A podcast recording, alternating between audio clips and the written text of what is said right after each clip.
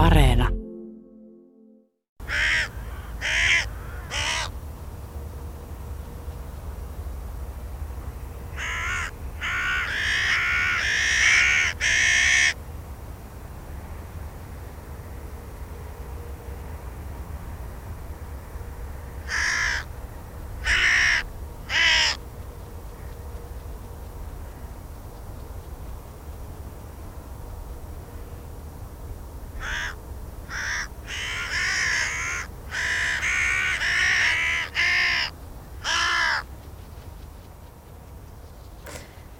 Luontoiltaa, siis marraskuusta luontoiltaa aloitellaan tässä ja harmaita päiviä ja variksen ääni. Tämä on Juha tähän aikaakin semmoinen ääni, jonka voi kuulla vaikka aika hiljasta luonnossa muuteiksi. Niin. Kyllä, ja varishan sopii vuoden jokaiseen päivään. Ja nimenomaan tähän vuoden aikaan taajamissa ja kaupunkialueilla ja rakennetusympäristössä, miksei myös maaseudulla, jos kuulee variksen ääniä, niin kannattaa, kannattaa sitten lä- mennä katsomaan, että minkä takia harmaatakin on äänessä. Että siellä on usein kanahaukka tai huuhka tai viirupöllö tai näätä tai joku muu peto, mitä varikset varoittaa. Niin, että varikset on semmoisia, ne vihjaa niin kuin, että lintuharrastajillekin. Tämän. Ne suorastaan näyttää tien, jos osaa lukea ja osaa variksen kieltä. Hyvä, mutta täällä paikalla ovat muutkin luontoillan asiantuntijat. Koko joukko on siis itse asiassa kasassa ja täällä ollaan nyt hyvin hajautetusti ympäri studiota, että pidetään hyvät etäisyydet. Paikalla on Heidi Kinnunen, nisäkäs asiantuntijana Jaakko Kulberg vastaamassa hyönteiskysymyksiin. Juha Laakson äsken vasta, vastaa lintuihin, Ari Saura kala- ja matelia-kysymyksiin, sitten Henry Väre vastaa kasvikysymyksiin. Eli koko joukko täällä paikalla valmiina vastaamaan teidän kysymyksiin. Tänne voi soittaa puhelinnumero 020317600. Sähköpostiosoite on luonto.ilta.yle.fi. Ja sitten kuvallisia kysymyksiä, niitäkin käsitellään tämän kahden tunnin aikana ja siellä ne löytyvät täältä yle.fi kautta luonto. Sieltä, sieltä voi käydä katsomassa etukäteen esimerkiksi sellaista kuvallista kysymystä, joka on herättänyt aika lailla kiinnostusta, kun täällä on Täällä on sitä on veikattu pesäpalloräpyläksi, ää, lenkkikengäksi, kalakukon puolikkaaksi tai että se on hauen kita tai palakaarnaa. Sodan aikainen ammus. Muun muassa tämmöisiä veikkauksia on tullut tähän yhteen kuvalliseen kysymykseen, jota käsitellään jossain vaiheessa lähetyksessä. Mutta miten otetaan nopea kierros, että ootteko, ootteko retkeily ulkona nyt tässä marraskuun lämpimän hämärässä säässä? Mites Ari? No joo, mähän ihan työnikin puolesta joutunut tai saanut retkeillä ulkona, että mä oon kiertänyt noita vaelluskalajokia vielä ja tämä syksyhän oli ihan loistava niiden kudun suhteen, koska vettä nyt on ollut runsaasti näissä rannikkojoissa ja meritaimenella ja vaellussijalla on ollut erittäin hyvät nousuolosuhteet ja niitä onkin aika hyvin, ehkä ennätyksellisesti nyt tänä syksynä noussut näihin Suomenlahden rannikkojokiin, että hyvältä näyttää uhanalaisella meritaimenellakin toivottavasti kutukin onnistuu. Niin se lämmittää erityisesti sun mieltä, kun sä oot pitkään niiden kanssa Kyllä. ollut tekemisissä.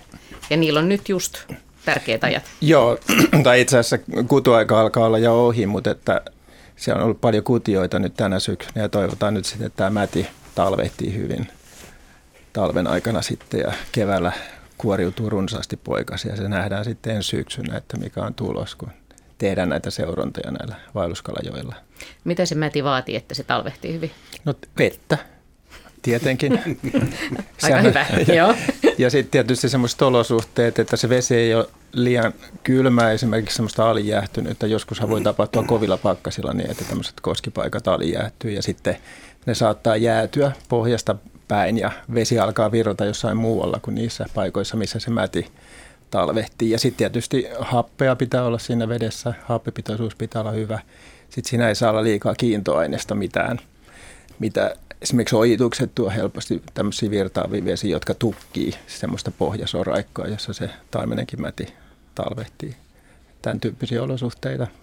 Näitä toivotaan. Mm. Miten Henry marraskuiset kasviretket? No olemme ulkona toki käynyt, mutta kyllähän kasvikunta alkaa olla niin lepotilassa tällä hetkellä, mutta sen sijaan sienikunta on vielä ollut hengissä. Että viimeiset ruokasinet keräsin viime viikolla, se oli Kanttarelle, joka oli noussut vielä. Ja suppilovahverotahan tietysti Suomi ollut pullollaan. Ja radiostakin kuuntelin tässä yksi päivä ohjelmaa, kun Merilapissa joku rouvas tai naishenkilö oli kerännyt 500 litraa kosteikkovahveroa. Aivan käsittämätön määrä, että vielä kannattaa mennä metsään. Ja mä muistan, kun syyskuun lähetyksessä puhuit, että nyt tänä syksynä kaikki sienee. Kyllä, ilman muuta. Et, mutta muuta sientä siellä ei kyllä paljon olekaan. Kyllä se on se suppilovahvero enää, mitä oikeasti on enemmän.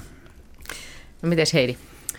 No oikeastaan tällä säällä mun mielestä mm, päiväsaikaa kannattaa ihailla ehkä metsien myyheitä sammalia ja niiden sitten väleihin vilahtelevia semmoisia jyrsijöiden koloja. Että siellä tietenkin aina vähän sillä arvailun varaa, että kuka ne, kuka ne kolot on tehnyt ja mm, kuka siellä koloston päässä asuu, mutta selvästi niin kuin, ne on musta niin kuin tämän vuoden ajan ehkä parasta. Ja sitten jos liikkuu yöaikaan, niin oikeastaan tähän asti on melkein ollut lepakkoja, mikä on ollut musta aika pitkälle tänä vuonna on riittänyt näitä lämpimiä öitä mutta nyt alkaa hiljentyä. Niin, eli lepakot vaatii sen, että yö on niin lämmin, että hyönteiset lentää. Kyllä, muuten ei maksa vaivaa olla liikkeelle. Mutta se on totta, että marraskuun hohtava, vihreinä hohtavat sammaleet on tosi upeita. Ne on harvinaisen hienoja ja ehkä sillä että tämmöinen huonompikin valokuva ja innostuu vähän. niin, siis sä oot käynyt kuvaamassa. Joo, jonkun verran. Sen takia, että se vihreä matto on niin mainion näköistä.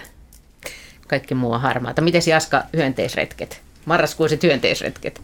No mulla on vielä Öörössäkin perhospyydykset vireessä ainakin noin syöttirysät, että tämä on ollut aika, aika tota hemmottelua perhosharrastajille tämä lokakuu ja vielä marraskuun alku, että Suomelle uusia lajeja on putoillut vielä marraskuun puolella ja näissä virtauksessa ja Eli mitä? ollut jännä katsoa pyydyksiä. Mitä, mitä lajeja esimerkiksi? No, tiettävästi kiekurakoisa on, on nimeksi annettu. okay. Kaik, mehän tunnemme sen, sen, mehän tunnemme. tunnemme sen nimellä Diasemiopsis ramburiaalis, että se on tosi hyvin rokkaava tieteellinen nimi sille. Tunnettu tämmöinen vaeltajalaji lähinnä Pohjoista Afrikasta ja Välimeren piiristä. Mun mielestä toi kuulostaa siltä, kun se olisi joku taikasana, jolla voi niin. Niin kuin, tiedätkö, avata jotain ovia lähetyksen. Salaisia ovia. Mutta onko toi totta, mitä Heidi sanoi, että, että kun lepakot lentää yöllä, niin onko, onko hyönteisiä ollut vielä öisin lennossa? On, tässä on paljon lentoa ja, ja niin kuin tällä me, vaikka kuinka niin kuin nyt alkaisi viiletä, niin todennäköisesti se meno jatkuu tuonne vuodenvaihteeseen asti, että ainakin rannikolla, koska merivesihän on 10 asteista, että melkein, että, ja Etelä-Itämeri 12 asteista, niin siinä saa aika paljon niin pistää jää, jääkaappia ja pakastinta päälle, että se häipyy se energiamäärä, mikä siinä on. Että. Pitkään, pitkään hohkaa lämpöä. Mites Juha vielä linturetket? Niin?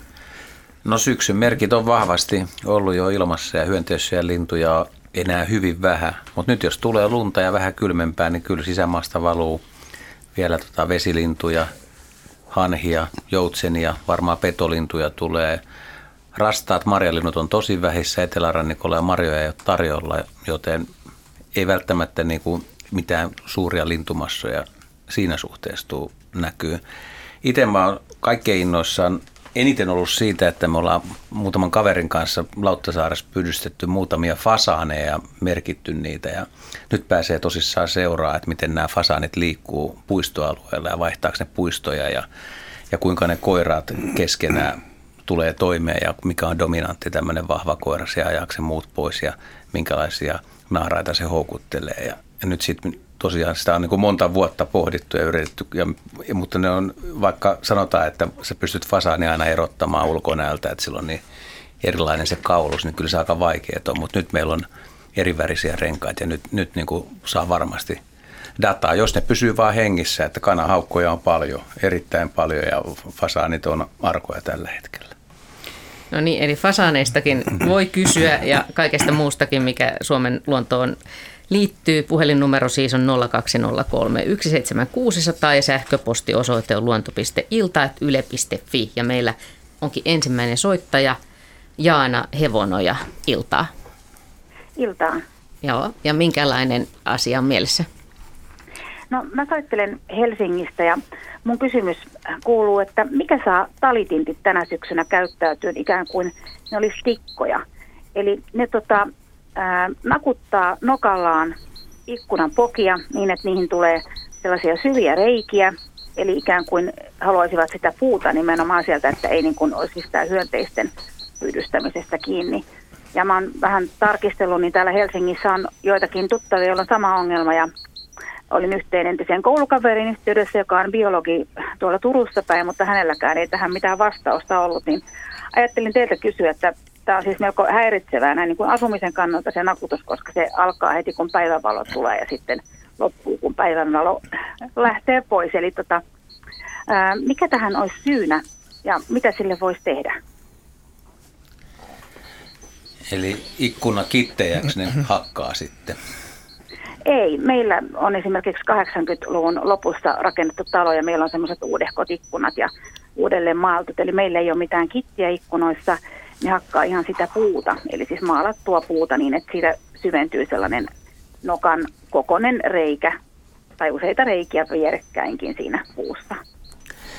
Okei, no tämä, että ne tulee, tulee niin kuin pihapiireihin ja, ja ikkunalaudoille ja ikkunoille, niin se ei ole se ei ole mikään uusi ilmiö eikä mikään ihmeellinen, se toistuu vuodesta toiseen, mutta usein, usein siinä on sitten myös ehkä jotain, jotain, mitä ne saattaa sieltä löytää, että voi olla kittiä tai suoloja tai, tai tällaista, mutta tota, ö, jos, jos niistä haluaisi eroon, että ne ei saa tulla sinne eikä tehdä, mikä on sen ihan luontainen tämmöinen tapa tinttien, että nehän nokkii lähes kaikkea, mitä löytyy ja kokeilee ja ne on uteliaita, niin kai se pitäisi sitten joku ruokintapaikka siihen viereen laittaa, että ne ohjautus suoraan sinne ruokinnalle, koska siinä voi olla myös ihan ruoan etsimishomma, ei pelkkä uteliaisuus, mutta jotain ne sieltä etsii.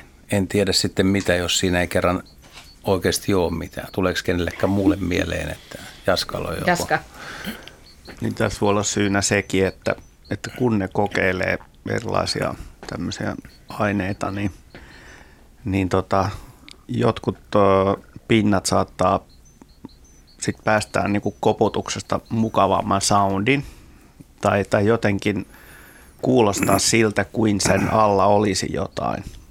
Tämä on se, mitä tikat ja muut niin tekee, kun ne ei ole ihan varmoja, että onko tämä nyt syötävää vai ei. Ne koputtelee ja ne kaijun perusteella sitten yrittää päätellä, että onko siellä – ja sen jälkeen usein kuuntelee ja kääntelee päätä, että kuuluuko jotain niin kuin rapinaa vai ei. Ja tota, sitten on myöskin vähän semmoinen, semmoinen perustoiminto tiaisille, että en ihmettelisi vaikka kun ne saa niin helposti safkaa lintulaudalta, niin niillä on vähän semmoinen ehkä tarvekin tehdä tällaista hommaa, että jos se niitä muuten tee, niin sitten menee huviksen koputtelee. Tämä on tämmöinen heitto. aikaa, aikaa tuota, koputella niin kuin periaatteessa safka on tähän aikaan, kun on ruokintoja ja muuta. Mm. En tiedä, siis tämä, tämä on tämmöinen heitto vaan, että, että niillä on vähän tarve tehdä tätä hommaa. Se on vaisto niille. Että vaikka no, ne ei olisi välttämättä edes nälkäisiin, ne saattaa niin kuin tehdä sitä uteliaisuuttaan ja – ja sitten jos joku, joku antaa tosiaan hyvää soundia, että täällähän voisi jotain olla. Tähän perustuu myös se, että ne hakkaa ihan säpäleeksi pahvilaatikot mm. helposti, mm. vaikka kaikki tietää, että ei siellä nyt mitään sisällä ole. Pelkkää vaan. Voisiko niihin ikkunapuihin laittaa jonkun, jonkun kankaan tai jonkun, jonkun tarranaavan tai jonkun alas, jos haluaa, mä, että jos se häiritsee. Mä oon, nyt siis, mä oon nyt eristysteipillä kaikki ne ikkunapuut, joista se tavallaan se tintti pystyy seisomaan lähellä, niin peittänyt eristysteipillä. Eli kyllä se vähän niin kuin yrittää sitä eristysteippiäkin siitä nokkia irti ja muuta, mutta kyllä se saa sillä tavalla vähentymään, mutta ihan kaikkia kohtia tietysti ikkunapuista ei voi sillä teipillä vetää, kun on semmoisia, missä ei ole pelkät kehykset, vaan on semmoisia välipuita. Eli kyllä täällä on vähän saatu sitä niin kuin, siis, niin kuin vähentymään sitä koputusta. Toinen on se, että ne on kyllä hirvittävän kesyjä, että ne yrittää myös sitten tulla heti kun avaa oven, niin vähän niin kuin sisälle ja ikkunoista sisälle, että – jotenkin eh, myös tätä, että yrittäisi niin pelotella niitä pois, niin ei auta. Mä jotain CD-levyjäkin ripustella läheisiin pensaisiin sen ikkunan viereen, mutta ei, ei ole mitään tehoa. Sitten mä tein semmoisen koeruokinnan, että mä ostin tämmöisiä niin kuin talipallon tyylisiä ja ostin sen telineen ja laitoin niitä. Niin kyllähän ne kovasti oli sitten sen kimpussa, että se saattoi olla 4 5 kinttiä yhtä aikaa syömästä. Mutta meillä Helsingissä, kun on se rotta-ongelma, niin meillä on toi periaatteessa täysin kielletty toi lintujen ruokkiminen – ainakin meidän yhtiössä ja koko mun asuinalueellakin. Niin tota, se on vähän kyseenalaista, että sain kyllä isännöitsijältä huomautuksia tästä, että olin laittanut ruokaa sinne linnulle, mutta sitten perustelin, että kun nokkii nämä ikkunanpuut rikki minulla ja naapurilla, niin ainakin tästä, niin onhan sekin niin kuin jotenkin pakko estää. Niin jos, Juha, kun sä kysyit, että onko siellä kittiä, niin jos siellä olisi ollut kittiä, niin onko se semmoinen, mitä ne linnut haluaa No ei, mutta jos, jos siellä nyt jotain suoloja tai jotain kivennäisainetta tai jotain, mikä, mitä voisi vaikka niin kuin kaivella tai jopa pellavaöljyä tai jotain, niin kyllä ne, kyllä ne sitä niin kuin voisi yrittää ottaa, että siinä olisi joku tarkoituksenmukaisuus. Mutta Jaska on varmaan tässä niin kuin ihan oikeassa vahvim, vahvimmalla linjalla, että se on tiaisten tapa ja, ja ne tykkää nokkia. Ja toi äänihomma yleisestikin niin on, on aika hauskaa, että usein ei ajatella, että lintu tekisi muka huviksi jotain, mutta se voi olla tosiaan hauskaa, kun koputtelee erilaisia ja jopa ne kuuntelee. Ja totta kai siinä voi olla pohjalla tai onkin pohjalla se, että onko se jotain ravintoa, mutta – niin, onko se ontto, niin, onko siellä niin, joku etukään käytävä? Sen kun, sen kun kopistelee siinä, niin sitten kaveri seuraa, että mitä toi tekee, niin toinenkin tulee. Tintithän seuraa toisiaan tosi tarkasti. Jos joku keksii jonkun hyvän jutun, niin kyllä siinä on muutama kaveri. Yksin ei, yksin ei yleensä tarvitse tehdä kauaa. No, onko oletettava, että tämä jatkuu sitten läpi talven vai onko se niin kuin jossain vaiheessa, lähteekö ne tintit jonnekin vähän suojaa, jos tulee esimerkiksi pakkasia vai pitääkö edelleen teipata yhä enemmän ikkunaa umpeen tavallaan, että ne tosiaan koputtaa myös sitä ikkunaa, että se vähän niin kuin perustelisi tuota soundi juttua. Kyllä mä luulen, että kun olosuhteet vähän tästä kuitenkin vaikeutuu, eli tulee kylmempää ja ravin, ra, päivä on lyhyempi ja se valosaika kannattaa käyttää siihen ravinnon hankkimiseen, niin kyllä se varmaan, varmaan vähenee. Tuo on yleensä ollut sen syksyn ilmiö enemmän kuin sitten ihan sydäntalven ilmiö niin että sitten ei ole aikaa tämmöiseen joutopuuhaan. Mites Ari? Niin vähän sama. Tuossa mietin, että tota, syksyllä kaikki tiaiset, niin ne etsii kaikkia mahdollisia ravinnonlähteitä ja kokeilee kaikkea mahdollista. Ne on hyvin uteliaita ja tämmöisiä niin sanotusti fiksuja lintuja. Ne kyllä etsii ne oikeat ravintokohteet ja sitten kun ne löytyy, niin sitten ne käyttää niitä hyväksi. Että ei sitten enää lopputalvesta kannata niitä pahvilaatikkoja repiä kun on jo todettu, että ei niistä irtoa mitään, vaan parempi pysyä sitten esimerkiksi tämmöisillä ruokintapaikoilla, missä talipalloja tai tämmöisiä pähkinäkakkuja roikkuja. Ne kakuthan kannattaa riput, ripustaa sitten melko korkealle puunoksille, ettei ole tätä rotta-ongelmaa. Ja hyvän verkon sisään, ettei oravatkaan niitä pure rikki. Mieluummin vaikka metalliverkon sisään, niin sitten kaikki muruset jää sitten tiaisille. Joo, no tähän asti päästiin, eli, eli mahdollisesti tämä on vain tätä syksyn toimintaa, mutta jos jollekin, jollekin on muita hyviä vinkkejä tai vastaavia havaintoja, niin tänne voi laittaa meille viestiä tai soitella ja kertoa tästä. Eli se olisi luonto.ilta.yle.fi. Kiitos, kiitos Jaana hyvästä kysymyksestä. Ja, ja nyt jatketaan sitten eteenpäin. Heikki Vauhkonen on soittanut tänne myöskin iltaa iltaa. Joo, ja minkälainen kysymys on mielessä? Mä olisin kysynyt siitä, mä löysin tuolta mökiltä semmoisen jättiperhosen, oikein kolibri. Ja tuota, netistä sitä katsellut ja tuli johtopäätökset, että se on häntärin kiitäjä. Erittäin harvinainen Suoma, Suome, Suomesta asustelee tuolla Afrikassa ja Aasian maissa. Ja kuinka yleinen, yleinen tämä tämmöinen sitten on, tai harvinainen, kumpa se nyt on. Mites Jaska, kuvaile vähän, miten hienon näköinen tämä on tämä perhonen. Joo, no oleanterkiitä on tosiaan niin kuin suomalaisen mittapuun mukaan päräyttävän upea, upea tota, perhosena, että – tuolla, jos nyt kuvailee, niin melkein suosittelisin, että ei muuta kuin tietokone kauniiseen käteen ja googlaamaan, niin ei, ei tällaisella niin kuin normaali verbaliikalla oikein pysty niin kuin tarpeeksi arvostamaan se, sen, sen tota ulkonäköä, mutta... No on toi päräyttävä upea aika hyvä. Hyvän, hyväkuntoinen oleantarikiiteä on, on osapuoleen noin niin kuin smaragdi vihreä ja siinä on vielä sellaisia vaaleanpunaisia kuvioita tietyssä osin ja, ja tota, niin kuin tummempia ja vaaleampia kuviokiehkuroita ja tämmöisiä. Ja sitten sillä on yksilöstä riippuen niin tuommoinen 7-8 senttiä aina 12 senttiin siipiväliä, että, että se on ihan kilpailukykyinen pääkallokiiteen koon kanssa, että ei yhtä leveä siipinen, mutta – mutta muuten samaa luokkaa ja, ja se on niin kuin vastakuoriutuneena raskaimpia perhoslajeja, mitä Suomesta on tavattu. Et se on kuin tuommoinen pieni uunilinnun painoinen melkein, että se on niin täynnä rasvaa ja, ja muuta vastaavaa tavaraa. Ja, ja Oleanteri Kiiteen, niin kuin soittaja tässä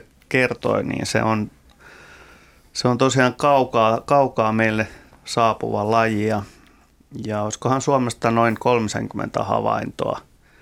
Tosin aina kun tuota lajifiistäkin katsoo noita havaintoja, niin pitää vähän suhtautua kritiikillä ihmisten ilmoituksiin, koska suurin osa näistä tota, olenterikiitejä ilmoituksista, ne tulee tuossa alkukesällä tai keskikesällä ja koskee huomattavasti pienempää kotimaista lajia, eli lehmuskiitäjää, joka nimestään huolimatta elää esimerkiksi koivulla ja pajuillakin – jossa on myös vihreä ja tämä usein riittää monille määrityksen periaatteeksi, että sitten kun on päätetty, että se on oleanteri kiiteä, niin sitten se pitää niinku rautakangella ja pihdeellä se määritys irrottaa niinku siitä perhosesta. Ja, ja tota, oleanterikiiteä on tosiaan tämmöinen hyvin käyttäytymiseltä opportunistinen ää, lähimmillään käytännössä yleisenä Sahelin alueella esiintyvä kiiteälaji, joka, joka tota niin,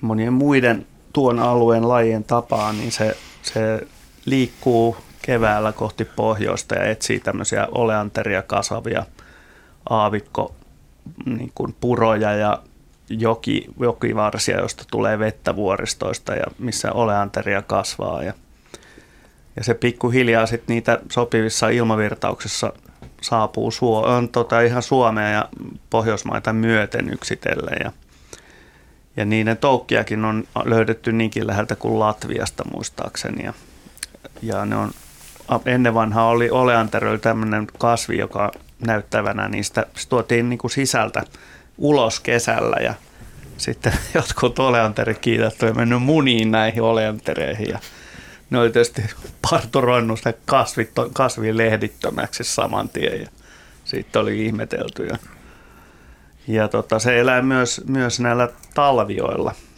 Euroopassa kasvatetaan kahtakin eri talvi, talviolla ja jo meilläkin voi kasvaa sitä isompaa lajia. Mutta pikkutalvio nyt menestyy Suomessakin ihan hyvin täällä etelässä ainakin. Ja, ja se on läheistä sukua sukua ilmeisesti näille oleanterille ja, ja se käy myös, myös tuota oleanterikiiteen ravinnoksi. Tämä lajitaktiikka on siis se, että, että kun Afrikkaan tulee kesä, niin se on se Afrikan vaikea vuoden aika ja se lähtee sitten etsimään ravintoa pohjoisempaa ja vuoristoista ja sitten syksyllä tilanne kääntyy, että, että sen takia ne on niin voimakkaita lentäjiä ja niissä on hyvät ravintovarastot, että ne pystyy tekemään tämän – tämän siirtymisen hyvinkin kauas. Ja, ja tämmöisellä kuivilla alueella sateet on tämmöinen satunnaisilmiö, eli, eli ne pyrkii olemaan valmiina liikkumaan sinne, missä on tuoretta kasvillisuutta ja vettä. Tota... Ja tämä on semmoinen niin puutarhaotus täällä pohjoisessa, että varsinkin tupakan, tupakan kukilla on havaintoja tehty. Eli aika vaikuttavan, vaikuttavan löydön olette Heikki Valkkonen tehnyt? Joo, kyllä se pisti silmään heti, kun mä siihen lehtikompostin viereen menin, että toi nyt ei ihan normi, normiperhoen täällä päin. Joo. Ja tuota, pein sen siitä välille sisälle ja nätistä kattelee sitten, että mikä tämä olisi ollut ja kyllä sitä tarkkaan katseltiin. Ja siitä selvisi. Siihen tulokseen tultiin, että se on tuota oleanteri kiinni. Hyvä. Kiitos, kiitos soitosta ja hienosta, hienosta havainnosta. Joo. Miten Jaska, muistatko itse, kun sä perhosia harrastanut pienestä asti, että milloin olet nähnyt ensimmäisen tämmöisen? Ää, mä sain itse tota, ensi kosketukseni olentarikiitäjään Madagaskarilla vuonna 2000, kun sen oli. Ja mä luulen, että joku heitti mua jollain kävyllä tai kivellä tai jollain muulla pilanpäitä. Ja sitten niin kuin heti tämän iskun jälkeen niin olentarikiiteä tömähti lakanalle ja pari sekuntia myöhemmin tuli toinen ole, oleanterikiitäjä, joka niin kuin, oli semmoinen tylli, tylliverho oikeastaan sen lakan alla. Ja se niin kuin koko perhosmassa, siinä oli niin kuin tuhansia perhosia siinä valolla, niin se koko massa niin kuin lähti lentoon, kun se täysillä tömähti keskelle sitä. Että tuommoinen niin kuin voimakkaat valtavat kiiteälajit, niin ne, niiden niin kuin lentonopeudet on todella hurjaa. Ne voi olla jotain 6-70 kilometriä tunnissa, kun ne täysillä vetää. Ja, ja tota, tämä havainto sopii oikein mainiosti niin kuin tähän, tähän meidän lokakuun säähän ja todennäköisesti on, on niin kuin kyse yksilöstä, joka on tullut jostain tuolta. Mulla, mä sain tietoon, että esimerkiksi Bulgaariassa on ollut todella hyvin tänä vuonna oleanterikiitejä liikenteessä ja, ja todennäköisesti on Itä-Euroopan suunnalta meille tullut tämän lämpimän ilmavirtauksen myötä, joka tässä lokakuussa oli. Ja, ja Suomestahan havaittiin lokakuussa kuusi Suomelle uutta perhoslajia näissä virtauksissa. Että, että jos haluaa mennä tutustua niihin, niin voi käydä vaikka perhostutkijan seuran sivulla katsomassa. Siellä on esitelmöity näitä lajeja. Mitä kaikkea lämpimät virtaukset tuovat. Meillä on jo seuraava soittaja, mutta tähän väliin tämmöinen äh, sähköpostikysymys. Kirsi Pelkola kysyy, että kävimme Torronsuolla 24.10. Kihokkeja ei tuohon aikaan enää näkynyt. Mikä on kihokkien vuoden aikojen elinkierto sammalmättäillä? Yritimme selvittää netistä, mutta huonosti löysimme tietoa talvehtimisesta. Kihokki talvehtii tyven talvehtimissilmuilla, että lehdet ei välttämättä ole monivuotisia. Suolla nyt luulisi kihoketa kyllä olevan, koska Etelä-Suomen soilla niitä kyllä kasvaa ja Tammelan alue kuitenkin on vielä aika eteläistä Suomea ja kihoketa nyt kasvaa kyllä läpi maankin. Et, et ensi kesäkuussa uudestaan vaan. Hyvä. Sitten Jaakko Anttonen Lempäälästä iltaa. Ilta. Joo. Minkälainen kysymys on mielessä? No, tota noin, niin, nyt on viime vuosina ollut, ollut tota noin, niin vähän lumisia talvia tässä niin länsi-etelä-Suomesta aika lailla. Ja noin karhut talve täällä päin niin väriin. Ja Joo. Niin. mikä, mikä, miten ne niin kuin suhtautuu, suhtautuu siihen ja lähteekö ne vaeltaa tai reagoiko ne jotenkin Niin siihen, että lunta on vähän. Niin, siis yleensäkin vallit, vallitseviin olosuhteisiin. Mitäs Heidi? Niin. No tota, en mä usko, että loppujen lopuksi karhulle nyt se vähän lumisuus on hirveä ongelma siinä mielessä, että, ähm, että silloin on usein myös lämpimämpää. Totta on tietenkin sitten, että jos, tota, jos on se lumipeite toki suojaa sitä eläintä, jos se on kaivautunut en- ensin vaikka sellaiseen hyvään muurahaiskekoon klassisesti ja sitten sen päälle vielä sataa se lumipeite, niin silloinhan se eriste on niin kuin todella hyvä. Mutta etelämpänä niin nukkuminen onnistuu tai tiedetään, että se on onnistunut ihan kuusen alla ja tämmöisissä aika mitättömissäkin suojissa. Että kyllä ne tuntuu sopeutuneen siihen, että Suomen talvet on, on, on niin kuin toiset hyviä ja toiset huonoja.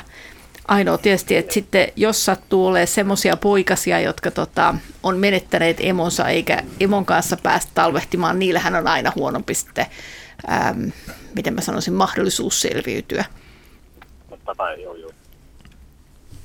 Okei. Saanko lähettää vielä nopeat terveiset? Riippuu no, kenelle. Tosi nopeet.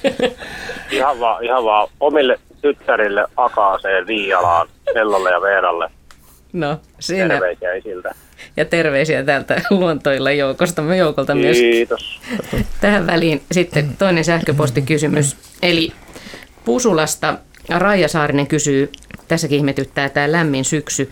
Ihmekseni katselin kyykäärmettä lauantaina 24. lokakuuta. Aamulla oli pakkasta, päivällä paistoi aurinko siihen rinteeseen. Puljin vierestä ja huomasin käärmeen. Mielestäni se on outoa tähän aikaan. Maanantaina menin metsään ja se kyy oli samassa paikassa, mutta eri asennossa ja oli vähän oikaissut itseään. Eikö, eikö, eikö näiden pitäisi olla jo koloissaan? Mitäs Ari? Pitäisi, pitäisi. Mutta ei tässä nyt kaikki muukaan mennyt ihan niin kuin pitäisi tänä syksynä, että kyllä tämmöisiä poikkeuksia voi tosi, tosiaan olla. Ja sitten jos on tämmöinen joku lämmin rinne, jossa vielä tätä maa lämpenee, niin siinä vielä otetaan viimeisiä lämpöjä ehkä. Ja ollaan luultavasti jo aika lähellä niitä talvehtimiskoloja kuitenkin. Ja sitten tietenkin, jos on käynyt niin, että siellä talvehtimispaikassa on ollut kunnon tulva, eli nyt sateiden aikana on täytynyt vedellä, niin sieltä on pakko lähteä, vaikka olisi vähän viileämpääkään. Jos ei halua hukkua sinne koloon, että sekin voi olla syy. Juha tuolla viittoilla kanssa. Niin tuli mieleen tästä tulvasta, niin tänään viimeksi on heitellyt takas nurmikolle kastematoja, jotka porhaltaa asfaltilla kovaa niin, vauhtia jonnekin. Omista koloistaan, mm. että tässä voi olla nämä syyt. Mutta toki tämä lämmin syksy, niin tota, kyllähän se on monia tämmöisiä talvehtivia eliölajeja niin pitänyt liikkeellä edelleenkin, että vähän niin kuin kesämeininki vielä. Miten Jaska? Rössäkin oli vielä pari viikkoa sitten, niin kuin oli tämmöinen tyypillinen niin kuin lämmin, vähän yli 10 asteinen aurinkoinen marraskuinen päivä. Ja, niin kyykäärme oli vielä, vielä tota, niin, ottamassa sontsaa, sontsaa tosiaan niin kuin tämänkin kuun puolella. Että on se hirveetä. Mutta tosiaan toi, että jos, jos kolot täyttyy, miten sitten, jos ta- koko ajan on märkää, niin mitä ne kyyt sitten tekee, kun pitäisi mennä talvehtimaan ja koloon tulviin? No, tietenkin ne pyrkii löytämään semmoisen paikan, jossa nyt ei välttämättä, se saattaa olla jossain vähän ylempänä rinteessä tai semmoisessa paikassa, johon se vesi ei jää sitten pysyvästi. Että tota, kyllä se pitäisi olla kohtuullisen kuiva se talvehtimispaikka kuitenkin. Hyvä. Meillä on seuraava soittaja, 10-vuotias Vihtori Lasanen Posiolta soittelee tänne ja iltaa. Iltaa. Joo. Minkälainen äh, kysymys sulla on mielessä? Että olen nähnyt tuolla Kellivaarassa Sini, mä siis turkoosin väristä kuusen pihkaa. Turkoosin väristä kuusen pihkaa. No se on, se on, täyty, se on aika ihmeellisen väristä. Joo. No mites, mitäs Henry sanoo tähän? No en itse ole koskaan nähnyt turkoosin väristä pihkaa, mutta sen täytyy olla hieno näky tosiaan, että, että jos tämmöinen kuusen pihkahan on itsessään kaunis jo omana itsenänsäkin, mutta tämmöinen väritys, mikä siinä on, niin aika hankala miettiä, mikä sen nimenomaiset on aiheuttanut. Lähinnä tulee mieleen, että siinä on joku toinen olio, eliö, esimerkiksi bakteeri, joka sitä väriainetta tuottaa. Että mitä muuta mä oikeastaan keksi. Pihkahan ei ole kovin ystävällinen aine mikrobeja kohtaan, niin sitä käytetään lääketeollisuudessakin lääkkeenä, esimerkiksi siinitautia ja tämmöisiä asioita vastaan, että se on varmaan aika harva eliö, joka pihkan hyväksyy kasvuympäristökseen, mutta bakteeria riittää moneen lähtöön. Se on paras veikkaus, minkä mä pystyn antamaan. Oliko sitä paljon sitä turkosiväristä pihkaa? Mm, olihan sitä jonkin verran. Se olisi kiva, jos siitä lähettäisit kuvan tänne luontoiltaan. Sellainen kymmenen senttiä. Joo, joo, joo, on varmaan ollut hienon näköinen, joo. kyllä. Lä- lähetä, jos teillä on mahdollisuus, niin lähetä luontoiltaan kuva katsottavaksi, on ihan hauska nähdä. Niin, otitteko te siitä valokuvaa? On kuva. Okei, se olisi tosi kiva, jos voisit lähettää vaikka tähän luonto.ilta.yle.fi, niin me voidaan katella sitä jälkikäteenkin. Mutta hieno, hieno havainto kyllä. On. Joo. Kiitos, kiitos soitosta, vai oliko sulla joku toinen kysymys mielessä? Ei ollut. Joo, mutta, mutta tämä olikin, tätä jäädään pohtimaan, että mikä tämä on. Sen verran sitten muista ympäristöistä, niin kyllähän bakteereita tavataan kaikenlaisissa olosuhteissa ja lajikirjo on aivan käsittämätön, mitä bakteereissa on, että eiköhän sieltä löydy näitäkin, jotka viihtyy pihkassa, löytyy bakteerit, jotka kasvaa lentokonekerosiinissa, löytyy sieni, jotka kasvaa lentokonekerosiinissa, että kyllä melkein kaikille aineille löytyy jokin lahottaja tai hajottaja. Hämmästyttävää. Jatketaan eteenpäin luontoiltaa, marraskuusta luontoiltaa ja tänne on soittanut Jouko Juvonen Kuopiosta. Iltaa. Iltaa. Joo. Tota, joutsenista olisi ja yleensäkin näistä aurossa liikkuvista, mutta lähinnä joutsenesta on havainto niin, ja ihmetyksen aihe, että kun ne lentää, niin kertooko se etumainen niille perässä tuleville, että nyt käännetään vasempaan, nyt mennään oikeaan ja kun nehän koko ajan ne huutaa jotain. Niin ne huutaa. Kyllä siellä, siellä vähän tota yhteysään niin ja pidetään, pidetään tunnelmaa korkealla, kun matka on raskas.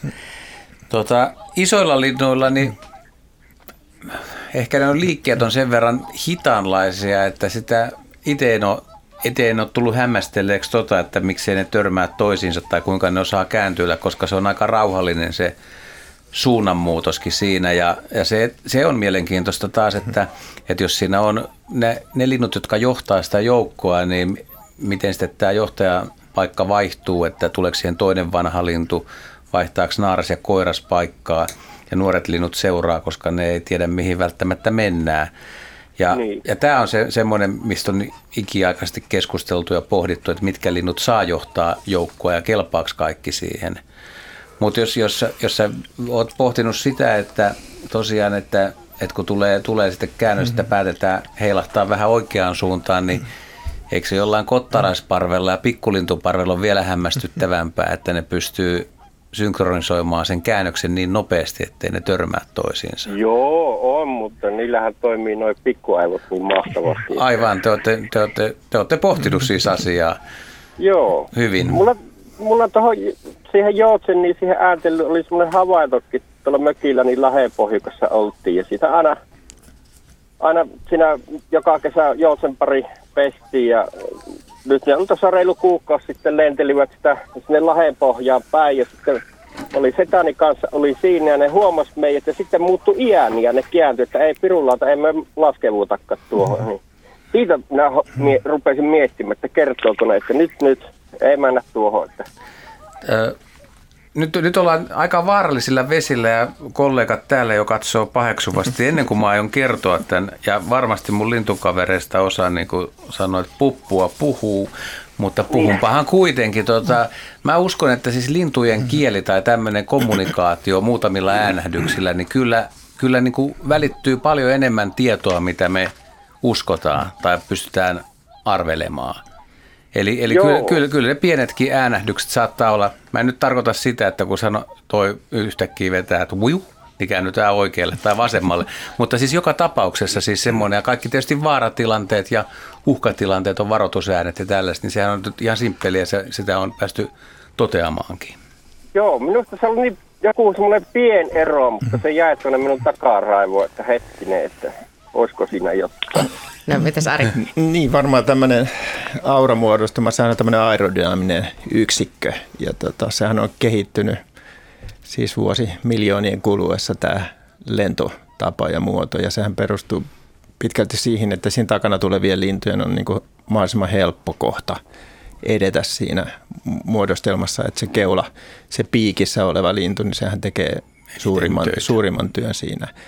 Ja varmasti se sinne pikkuaivoihin on sitten koodattu tämäkin, että jos esimerkiksi pimeässä tämmöinen aura liikkuu ja ne linnut tuntee sen ilmavirtauksen muutoksen siitä, kun se keulalintu muuttaa esimerkiksi suuntaan, niin se automaattisesti ne perässä olevat reagoi ja ne pysyy sitten siinä omassa positiossa, joka on se edullisin. Siis se energi- Niin, niin, energiataloudellisesti edullisin paikka lentää siinähän on siis tarkoitus säästää energiaa siinä auramuodossa, että mahdollisimman moni tai mahdollisimman paljon niin kuin sitä yhteistä energiaa siinä parvessa sitten säästyy. Ja niin, siinä säästyykin Ja siinä paljon. säästyykin kyllä. Mutta en mä tiedä, paljonko se säästää energiaa, että joo, se huuttaa melkein koko ajan, kun se lentää. Niin, jotta. niin se kuluttaa, että kannattaisi, ei, ei kilpajuoksussa tai pitkän matkan juoksussa, niin puhuta ja niin. huudetaan, vaan vedetään, tehdään hiljaisesti matkantekoa Kyllä, kyllä, kyllä se, varma... ääntely varmaan vie vähemmän energiaa kuin se lentolihasten mm. räpyttely tai lentolihasten käyttö, että se vasta energiaa vie niin, vähän Ja soittaja varmaan oikeassa siinä, että joku syy siinä on, että miksi, miksi ne ääntelevät. Että... Totta kai se on niin osa sitä kommunikointia Kyllä. tietenkin, mutta että mä ajattelin just tämmöistä niin auramuodostelmaa ja nimenomaan pimeässäkin. Paljon, paljonhan nämä isot linnut lentää ihan pilkkopimeässäkin, että ne ei välttämättä – eikä välttämättä edes ääntele silloin, kun ne mm. muuttaa. Mutta kyllä sitten semmoistakin linnut, jotka muuttaa yöllä, esimerkiksi rastaat, punakylki niin ja laulurastas, ne pitää yhteysääniä, vaikka ne ei varsinaisesti ole parvessa, ne ei ole kiinteässä parvessa, vaan ne menee semmoisessa hajajoukossa, niin yhteysäänillä mm. siellä niin kuin ne pitää sitä etäisyyttä tietää, että, että nyt, nyt siellä on kaverit no. menossa ja mennään tässä mukana. Se voi olla turvallisuuskysymyskin. Mm. Hyvä. Joo. Muutenkin ihan mielenkiintoisia nuo joutsen, että kun nehän on aika reviiritietoisia. Joo. Mutta sitten kun tullaan muuttoaika, niin kyllä se kaveri mahtuu mukaan, että lennetään vaan. Että. Niin, kyllä silloin kun pesimäaika on ohi ja syksy, niin kyllä ne parveutuu ja parvesta on varmaan niin kuin kaikille hyötyä. Ja jos nyt vielä vähän tämmöistä puoli-inhimillistämistä ja mielikuvituksen liittämistä tähän keskusteluun, niin parvessa, jos on vaikka 2-30 linnun parvia, siellä on sitten paljon poikasia nuoria lintuja, niin siellä voi olla heikkokuntoisia. Ja miten tämä parvi reagoi, parven jäsenet reagoi siihen, kun yksi nuorempi lintu rupeaa hiljalleen niin kuin hidastaa sitä matkantekoa, että se ei jaksa lentää. Että huomaako ne sen, että siellä rupeaa karjolle aika väsyneessä kunnossa. Että, että, että se perhekunta saattaa jäädä odottamaan ja se parvi saattaa hajotakin sen, sen takia, että se perheen jäsenet, koiras ja naaras jää oman, oman poikasensa kanssa siitä parvesta pois. Mutta voiko myös koko parvi niin kuin hetkellisesti hidastaa vauhtia ja katsoa, että pääseekö nämä, nämä kaverit mukaan? Vai mä, me... muistan, mä muistan joskus jonkun dokkarin nähneet, jonkun luontodokkari, että jotkut linnut piti vähän niin kuin siinä ryhmässä mukana niitä huonokuntoisia, mutta sitten kun tuli joku peto siihen, joku haukka tai joku, niin sitten se vähän niin kuin tyrkätti ulos, että viepä tuo huonokuntoinen tuosta. No siihen se kohdistuu se paine, tai kyllä se petokin huomaa sitten sen, että kuka siellä on heikoin lenkki. Että niin, se, se ei jää pedolta huomaamatta. Siinä, siinä oli jännä se, siitä kyllä vuosia aikaa, kun minä sen näen, että se vähän niin kuin piettiin siinä silleen varana, että peto tuloo, niin heitetään sitten sinne, että paremmat säästyy. Että. Se voi olla, että se on Dokkarin käsikirjoitusta. Tämä, tämä menee jo vähän sinne käsikirjoituspuolelle. Sekin mutta... saattaa mm. olla. Joo, mutta... mutta jo, Joutsenista olisi ollut vielä yksi pikkainen Joo, kysymys, jo. että miten hyvä näkö niillä on? No kyllä mä mihinkään sitä nyt vertaisi sitten. Minusta tuntuu, että niillä on aika hyvää näköä, kun tuolla mökillä, mistä minä olen niitä havaintoja tehnyt silloin tällöin, niin siinä on sauna on rannassa ja olisiko parisattoa metriä sinne laheen pohjukkeen. Siellä ne joutsen pari yleensä on poikasten kanssa. Niin ihan on hiljasta, tyyniä kaikki. Ja sitten yksi, kaksi se sieltä, että nyt, nyt lähtee. Hirveä paapatus ja lentää matalalle. Ja me otetaan kiikarit ja katsotaan, niin pieni luettina toista joutsenesta. Niin minkä niin, perään se niin lähtee hyökkäämään. Että. Niin sen voi sanoa, että joutsenella on varmasti siis hyvä näkö sillä on. Sitä pystyy oikein, oikein mitata, että miten sitä ihmisen näköä, lintujen näkökyvyn vertaaminen ihmisen näkökykyyn on usein vähän hankalaa. Aikoinaan puhuttiin, että pöllöiltä ja haukoilla on satoja kertoja parempi näkö, mutta se on aivan liiottelu, että ehkä jollain kotkalla on seitsemän kertaa tarkempi näkö, että siinä rajoissa menee viidestä kymmeneen kertaa tarkempi ja tietyillä linnuilla taas hämärä näkö pöllöillä on paljon parempi kuin ihmisellä, mutta tota, joutsen kuuluu varmaan tämmöisiä äh, niin kuin hyvin näkeviä lintuihin. Mutta en, en, en, osaa niin kuin sanoa, en, en mä osaa kertoa tappi- tai savosoluista yhtään mitään, eikä sen kummosempaa, niin antaa olla. Mutta hyvä näkö on. Saattaa nähdä paremmin. Kiitos. Kiitos soitosta ja hyvistä Selvä hyvistä kysymyksistä. Luontoiltaa siis jatketaan. Ja vielä Kristina Kunnas Helsingistä ehtii tähän ennen merisäätä iltaa. Joo. No hei. hei. Se, on, se, on, se on meriitti, että pääsee ennen merisäätä. joo. joo.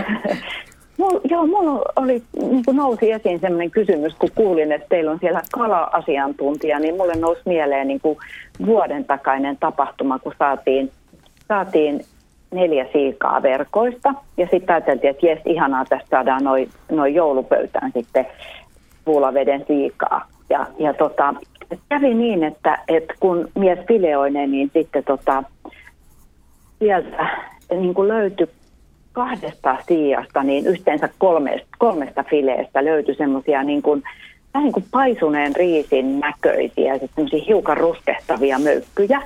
Niitä oli, mä valitettavasti en ole ottanut kuvaa siitä, siitä siian niin kuin fileistä, mutta niitä oli siellä, niin kuin siellä täällä siinä lihassa.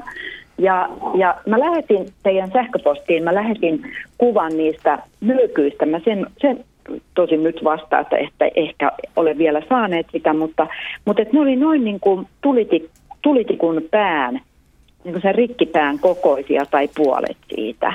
Ja, ja niissä ei niin kuin paljalla silmällä eikä lukulaseilla nähnyt mitään elämää, niin kuin että jos ne on jotain sellaisia niin kuin kuhisevia, kuhisevia juttuja. Ja tota, hyvin niin kuin mystinen juttu. Ja me sitten jätettiin ne, ne siianfileet syömättä ja sitten ne terveet me laitettiin pakkaseen ja tehtiin joulukaloiksi. Mutta mitä nämä möykyt voisi olla? No, joo, toi oli aika hyvä kuvaus ja tota, mä epäilen, että on, ne on haukimadon toukkia. Ja tota, okay. tämä haukimato on siis tämmöinen heisimatoihin kuuluva mato, joka lous, loisii hauen suolistossa. Ja nyt tämä siijassa oleva haukimadon toukka, niin se on tämmöinen välivaihe.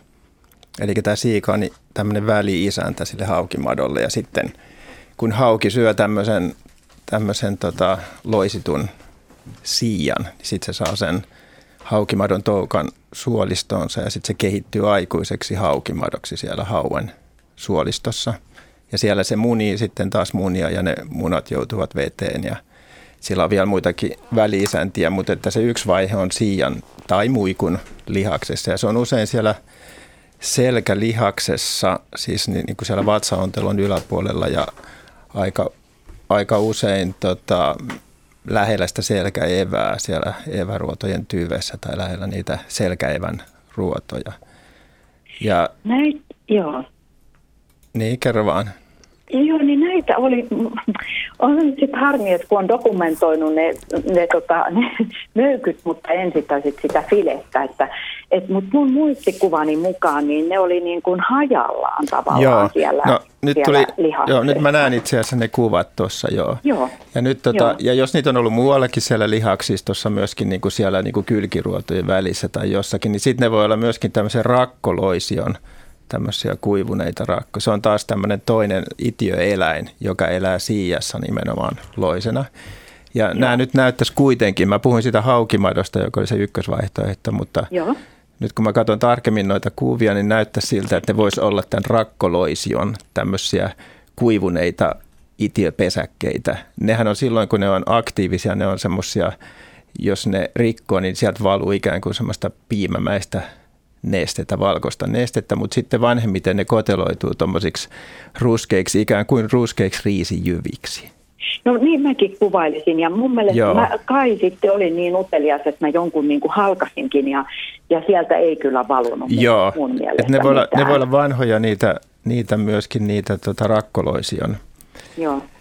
No tota, pesäkkeitä. Onko nää, niin. Joo, onko, onko nämä just niitä sellaisia, mistä, miksi niin kuin järvikalan raakana syömistä niin kuin varoitetaan? Että Ei, nämä, niin nämä, on, täs, nämä on ihmiselle kyllä täysin vaarattomia, että jos niitä vahingossa syökin. Ei panna pannulle Olisi olis niin voinut, mutta että esteettisestä syistä ne kannattaa ehkä poistaa sitten sieltä. Kiitokset ja Joo. nyt siirrytään tässä kohdassa merisäähän ja sitten jatketaan luontoiltaan. Ja luontoiltaan muutama minuutti ehditään tässä vielä juuri yksi tämmöinen sähköpostikysymys, joka on tullut terveis, tervehdys Vampulan Kukon harjasta. Villintyneen mökin puutarhan tammi teki näin isot lehdet tänä vuonna. Miksi näin? Kuvan lehti ei ole edes isoin. Tässä on kuvassa on koko vertauksena 41 numeron vaelluskenkä ja tämä lehti on sen kengän kokoinen. Aikaisempina vuosina puu on ollut normaali lehtinen. Näin kysyy Armi Kaunisto. Mitäs Henri vastaat? Aika mittava lehti. Iso se on. Se on selvä asia. Vähän enemmän tietysti kaipaisi taustatietoa, että minkä ikäinen puu, onko se Vesalehti vai onko se yksi ainoa tai muutamia lehtiä normaalitammen seassa. Jos se on täyskasvunen tammi, jonka muut lehdet on tavallisia, niin silloin tämmöisen voi aiheuttaa esimerkiksi tammella elävät pienet hyönteiset, äkämäpunkit ja muut sellaisia, ne usein aikaan saa epänormaalia kasvua myöskin lehdissä. Mutta onko se tässä kyse siitä, niin on nyt tietysti vähän hankala sanoa. Tavallisesti tämmöiset ylisuuret lehdet syntyy esimerkiksi kun mikä tahansa puu kun hakataan, jos haavan katkaisee, niin siitä vesoo, vesoja, jossa on poikkeuksen koukkaat lehdet. Mutta todennäköisesti tässä on normaali tammi, että veikkaisin, että tässä on elämaailma takana, joka on hormonitoiminnan sekoittanut. Mutta veikkaus. Tähän asti päästiin nyt ja nyt siis seuraavaksi uutiset ja luontoiltaa jatketaan sitten taas viiden minuutin kuluttua. Ja marraskuusta luontoiltaa jatketaan ja tänne tosiaan voi soittaa puhelinnumeron 0203 17600 ja paikalla koko raati valmiina vastaamaan kysymyksiin Suomen luonnon, luonnonvaraisista eläimistä ja kasveista. Ja tähän mennessä on tullutkin hyviä, hyvin paljon tähän lämpimään syksyyn liittyviä kysymyksiä. Otan tästä muutaman sähköpostikysymyksen ennen seuraavaa soittajaa. Eli millaista elämää ja missä ympäristössä Harrin poikaset viettävät nuoruusvuotensa, niitä kun ei juurikaan saatu lohenpoikasten varsin mittaviin sähkökalastuksiin saaliiksi Tenon vesistössä, näin kysyy Esko Aikio Utsjoen Latvolta. Hmm, Harrin, eli Harjuksen poikaset, ne, niiden tota, elinympäristö on hieman erilaista tosiaan kuin lohen ja taimenen poikaset. Et ne viihtyy vähän miedommissa virroissa ja usein parvissa. Ne ei ole sillä lailla territoriaalisia kuin esimerkiksi lohi- ja taimenenpoikaset, jotka pysyy siellä tietyillä paikoilla. Ja tässä puhuttiin siis sähkökoekalastuksesta, niinkö? Niin. Joo, niin tota, taimenen ja lohenpoikasesta on helppo, helppo tai sanotaan helpompi pyydystää tämmöisiltä paikoilta, missä ne pysyy siinä omalla tontillaan, eli omalla reviirillään, ne ei kovin helposti siitä pelästy. Niin ne saadaan tämmöisellä sähkökalastuslaitteella pyydetyksi, mutta harjuksen poikaset liikkuu parvissa vähän syvemmissä vesissä normaalisti kuin lohjataimenen poikaset ja on alati liikkeessä, eivätkä pysy siellä reviirillään. Jos niitä yrittää saada kahlaamalla kiinni tämmöisellä sähkökalastuslaitteella, ne usein pakenee siitä ja siitä alueelta pois ja on tavallaan sitten tämän pyyntivälinen tavoittamattomissa. Siinä ehkä ne tärkeimmät syyt. Sitten täällä on tullut, tullut muutama viesti näihin talitinttien käyttäytymiseen liittyen. Keminmaan Lautio-saaressa omakotialueella maalaismaisemassa roskapöntö taivan vieressä täynnänsä ruokaa – mutta tota, silti mukava äänimaailma vallalla, nokan ääni ja ikkunan pieli ja maaliseiniinkin. Lisäksi tänä syystalvena erityisen paljon ää, niin tota, repineet jostain seinän välistä karhun villoja oikein kasoina seinän vieressä. Tällaisia havaintoja näistä tarmokkaista pikkuystävistä – terveisin PV. Ja sitten on vielä tullut Hirven salmella mökillä oli jäänyt saippuapala verannalle, kun kävimme viime viikolla laittamassa mökin talviteloille. Huomasimme, että joku eläin oli käynyt sitä maistelemassa. Talitiaiset kävivätkin sitä nokkimassa, siihen kerääntyykin useinta. Onko vanha saippuapala niille hyvää ravintoa vai tuliko siitä vahinkoa, kysyy Aulikki Helsingistä. Talitiaiset puhuttaa. Tuskin siitä vahinkoa on tullut, mutta ei se varmaan Jari hyvän makusta kyllä ole niille. Jos se on tehty ollut. perinteisin menetelmin, niin sehän voi olla jopa ihan energiapitosta, mutta jos siinä on nykyaikaisia hajusteita ja muita parfymeja mukana, niin voi olla, että tulee vatsanpuruja. Ja sitten jatketaan eteenpäin, koska seuraava soittaja on Liisa Konttori Ulvilasta iltaa. Iltaa, iltaa. Ja minkälainen kysymys on mielessä? No semmoinen kysymys, että onko ketuilla reviirit? tämä tulee, tämä tulee siitä tämä kysymys, kun mä menin pyörällä mettään tai mettäpolulle ja jätin pyörän maahan ja jätin takin siihen viereen ja lähdin käymään siellä metsässä. Mä olin ehkä tunnin poissa ja tulin takaisin ja ihmettelin, että jaa, täällä on jotain kettu. Ihmettelin, jaa, kuinka toi takki on vähän märkä. Ja kotona vasta tajusin, että, että se on minä, mun takki niin haisee ketulle. Aju seurasi mua kotiin. Ja sitten mä tajusin, että se länsi siinä takissa oli ketunpistaa. Eli se oli käynyt mun takkini merkkaamassa sillä väliin, kun mä olin mettässä. Olinko mä hänen reviirillä, oliko mun takki vihollinen, vai eikö hän tykännyt turkoosista väristä? Mm, no väri mä hylkäisin heti. Mä luulen, että väristä kettu ei paljon välitä. Öm, mitä mä nyt sanoisin? Ketulle on ehkä tyypillisintä merkitä reviriä ulosteilla ja niitä, niitä kakkakasoja jätetään johonkin vähän mä, mättäälle tai kivelle tai jollekin kohoumalle, josta kaverin on tarkoituskin ne huomata. Öm, pissaa jätetään erityisesti kiimaikaan, niin kuin alkutalvesta, ja silloin, silloin ne suorastaan niin kuin ruikkii. Mutta ehkä tässä tapauksessa on käynyt niin, että se hattu, tai ei hattu, vaan takki on ollut niin niin outo haju, että jostain syystä, etenkin jos olette ollut tekemissä joidenkin koirien tai muiden koiraeläinten kanssa, niin se onkin houkuttanut sen merkitsemään sen. Että se on jostain syystä niin kuin houkutellut, ottanut pattiin eläintä niin pahasti, että siihen on pitänyt jättää se oma haju. Koska eihän silloin tietenkään tullut mieleen, että ihminen olisi vaan hetkeksi siihen jättänyt. Mä oikein muuta selitystä sille voi nähdä. Jotenkin mä näen, että nuori eläin olisi alttiimpi sellaiseen ehkä vähän hölmöön hommaan kuin vanhempi eläin. Joo. No koiria mulla ei ole, että koiranhajua siinä ei ole, mutta ja sitten vaan otti pattiin sitä kettua. niin, niin, syystä tai toisesta saattohan se olla jossain äm, mainiossa hiiri- tai myyräpaikassa, jossa, jossa sen eläimen, näillä on kuitenkin aika lailla semmoisia vakireittejä, joita ne mielellään kulkee ja tietää hyviä paikkoja saalistaa. Ja jos se olisi reitillä ja jos siinä oli jotain, jos sehän lähellä on vaikka joku hyvä myyräpaikka, niin ehkä se häiritsi tavallista enemmän se, että joku muu oli siellä revirillä. Mutta joo, toden totta, en, en ole kuullut siitä, että olisi ollut tarvetta pissata ihmisten tavaroiden päälle, mutta ei se nyt ihan, ihan mahdottomalta kuulosta. Et, et useinhan kettulapset varastavat kyllä kaikkea ihmisen, ihmisen jättämiä tavaroita, krokseja ja jos jonkinlaisia kenkiä on viety ihmisten terasseilta – mutta ne on niin kuin leluiksi. Mutta tässä mun mielestä ei voi olla muusta kyse kuin merkkaamisesta. Tuskin se nyt oli ihan satunnainen pissa kuitenkaan. Kyllä se oli kohdistettu. Joo. No hyvä, kiitos tässä. Kiusa, kiusallista ja se hajuhan on tunnetusti tota, aika rankka. Ja se oli hauskasti kuvattu toi, että haju vaan seuraa, eikä, eikä sitä heti tajuakaan, että ahaa, että sehän on tämä takki. Kuinka? Mä sanoin, tai äsken tuossa, että tosiaan niin ihmetteli, että voi se vielä kotiovella haisi. Joo, lähtikö se kuitenkin sitten hyvin pois? No, siinä haisee nyt mäntysuopa ja se ei lähde pois. joo, joo. Et, et mä keksin vielä niin kuin jonkun paikan, mitä ne vois merkata pissalla, on jotain raatoja tai jotain sellaisia, mutta mutta ei takki nyt siihenkään ole ihan verrattava. Nahkatakki. niin. Joo, ei, kyllä mä luulen, että se vieras haju sen tähän houkutti. Joo. Kiitos, hauska, hauska tarina ja varmaan mieleen painuva. Juha.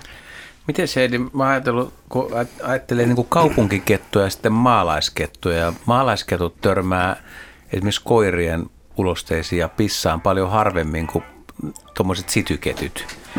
Niin niin mitenkään reagoiko ne kaupunkiketut millään lailla, niin kuin kaup- kun kaupungissa on paljon koiria, että se on jatkuva se koirien niin kuin tavallaan hajuhäirintä niille, niin pystyykö ne olemaan silleen, että ne kävelee vaan ohi välittämättä, välittämättä mitään mistään? Kyllä mä väittäisin, että ketun on pakko sopeutua siihen. Kyllähän sitten tiedetään, että kiima-aikaan niin yksinäiset, yksinäiset urokset voi lähteä seuraamaan myös koiranarttuja, että selvästi se hajumaailma on samankaltainen – ja, ja se voi kiinnostaa se koirakin kiima-aikaa, mutta tota, kyllä sen täytyy kiima ulkopuolella tiedostaa aika tarkkaan, mitkä on koireja ja mitkä on kettuja ja olla häiriintymättä siitä. Muutenhan niiden elämä olisi ihan sekaisin, jos, jos niin kuin, ää, tietyllä tavalla sen reviirillä olisi kymmeniä, jos ei suorastaan niin kuin vaikka sata koiraa. Kun tämä tuli itse asiassa mieleen siitä, että kun katsoo miten oma koira, että silloin kun on tavallaan niin kuin pahin tilanne, niin se joka, joka puun kohdalla pysähtyy ja mä edelleenkin ihmettelen, että mistä se varasto tulee, että pystyy merkkaamaan niin kuin sadan metrin välein koko ajan. Niin on, on, olisiko ketulla niin kuin vastaavaa, että pystyykö se säännöstelemään niin hyvin, että silloin todella sitä niin kuin tulisi sitä pissaa mielinmäärin, mitä koirilla tulee, mitä on niin kuin vaikea ymmärtää. Mä en tiedä, onko Sarilla tai Henryllä tai Jaskal koiraa, että tuskin olette katsonut niin tarkasti, että kuinka paljon koira pystyy pissaa yhdellä lenkillä. No sitähän myös säästellään ja sitä loppua kohti tiristellään viimeisiä tippoja. Ja sitten koirilta saattaa havaita myös se, mikä musta on aika huvittavaa, että joskus näkee sen, että kun koiralla on tarve päästä pätemään, niin se nousee suorastaan varpailleen ja koittaa saada sen pissan mahdollisimman korkealle, jolloin syntyy mielikuva isosta koirasta. Ja se on myös musta aika huvittavaa. Huomattu. Toi onkin Huomattu aika hauska. on. Joo, näin iso täällä on liikkeellä. Joo.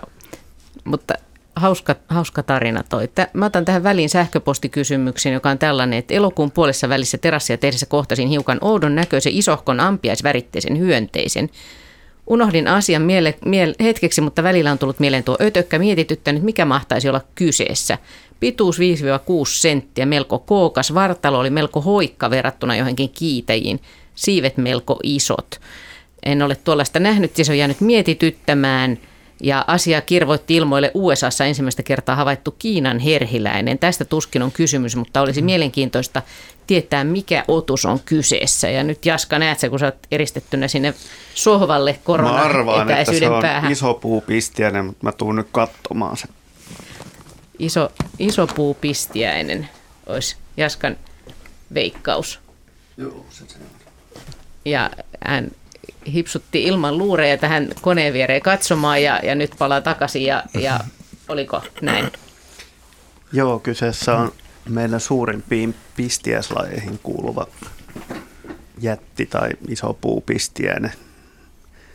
Ja sen tunnistaa harmittomaksi puupistiäiseksi tuosta yleensä naaraita, johon kiinnittää huomiota, ne selvästi suurempia kuin koiraat. Ja, ja sillä on tuommoinen paksu pistin – jonka se poraa puuhun asettaakseen munansa sinne ja on tosiaan harmiton kasvissyöjä ja, ja tota, ei pistä ketään muuta kuin puuta.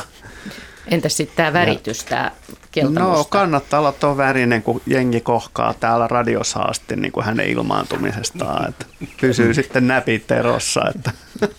Niin, että vaikuttava ulkonäkö toi pistin perässä ja keltamusta väritys. Niin... Mä oon, hmm. Joo, se on tosiaan niin kuin havupuilla, muistaakseni lähinnä kuusella esiintyvä tota lajia. Olen nähnyt tämän Kiinan herhiläisen Vespa manchurikan Venäjän kaukoidassa ja se on myös ulkonäöltään semmoinen eläin, että se jää kyllä lähtemättömästi mieleen ihan ilman pistostakin, että ja se on todella itse asiassa aika rauhallinen eläin, niin kuin esimerkiksi ihmisiä ja tämmöisiä isoja harmittomia eläimiä kohtaan, koska se jotenkin ilmeisesti tietää ulkonäkönsä merkityksen nisäkkäille ja niin poispäin, mutta vaikuttava näky. Ilmeisesti. Se kuulostaa sellaiselta niin kuin pieneltä kesnalta, kun se lentää ohi. Että se. Aika hyvä pörinä lähtee. Selvä. Sitten jatketaan eteenpäin. Ari Pellinen on soittanut tänne. Iltaa. Iltaa, iltaa. Joo. Ja minkälainen Imatralta, kysymys? Imatralta soittelen. Joo. Tuota semmoisesta tästä teidän ruokavaliosta tälle myöhemmin syksyllä. Kun nyt tietää, että se käyttää koivuurpuja ja silmuja ravintona marjasyönti loppuu. Mutta tämän, tänä syksynä tein taas semmoisen havainnon, että kyllä se syöpi teki uros sanotaan ukkoteeret syön myös männyn latvasta neulasia. Ja sitten tästä on parikymmentä vuotta aikaa, kun minä ammuin silloin kolme, kolme teerikukkoa ja niillä oli kuut täynnä männyn neuloja ja sitten niitä pieniä käpyaihioita. Et minkä takia ne joinain vuosina niitä syö ja sitten toisinaan eivät syö. Joo, nyt, nyt ollaan semmoisessa, sillä alueella, että pitäisi olla kyllä joku riistantutkija, mm. joka on avannut näitä vähän enemmän ja tietäisi, mm. mistä on. Mutta tota, mä oon kyllä kuullut tämän saman, saman homman, että kun Metsolla puhutaan aina, että Metso syö männynneulasia ja, ja sehän ei ole järin hyvää ravintoa ja vaatii linnultakin aikamoista venymistä, että sillä eletään talvia osa teeristä. Mutta metsäkukkoa nostaa massaa talva-aikana. Se on ainut vissi otus, mikä talva-aikana nostaa massaa. Että. Joo, mutta te teeri pystyy tekemään tai käyttämään samankaltaista ravintoa, mutta ei, ei niin kuin yleisesti käytä sitä, vaan mm. on, on, on koivunurvuilla ja silmuilla ja lepännorkoilla. Tota, onko sinulla itsellä minkäänlaista visioa, mistä se no, voisi on ajatellut semmoista, että hakeeko jotain vitamiineja siitä tai tai kun se ei ole tosissaan joka vuotina, että tää, tästä on nyt parikymmentä vuotta, kun miulun, miulun törmännyt sama, sama, sama ilmiö, että tuota, joka vuosi on ainakin yhden teidän ampunut, että saan joululinnun. Niin Vai voisiko en se olla kuitenkin niin kuin puolittain pakonomasta, että ne joutuu turvautumaan siihen. Niin, jos ei koivussa ole urpuja, sitäkin minä olen miettinyt. Mitä Jaska viittoilee? Tuli mieleen, kun noissa aika paljon terpeenejä ja muita, muuta niin kuin ihan niin kuin myrkyksi luokiteltavaa tavaraa. Henri varmaan osaa sanoa paremmin, että, että mitä jos, jos tota, ne on, hyvä, hyväksi tota loisia vastaan. Ja. Niin. Aivan, kun tästä on nyt ollut metästää piireissä puhetta, että on kanalinnuissa paljon loisia tänä vuonna. Se olisikin, toi, toi olisi aika hyvä. Eläimet todella Kyllä. usein lääkitsee itseään, että se on, se on varmaan semmoinen asia, joka niin kuin kehittyneemmissä lajeissa niin on syntynyt kerran ja sen jälkeen se on ollut niin pirun hyödyllinen ominaisuus, että siitä ei ole tyhmimmätkään tainnut luopua. Mut eikö, se ei oikeastaan ole tahdon asia. Mutta eikö siis muurahaisetkin käytä lääkkeitä?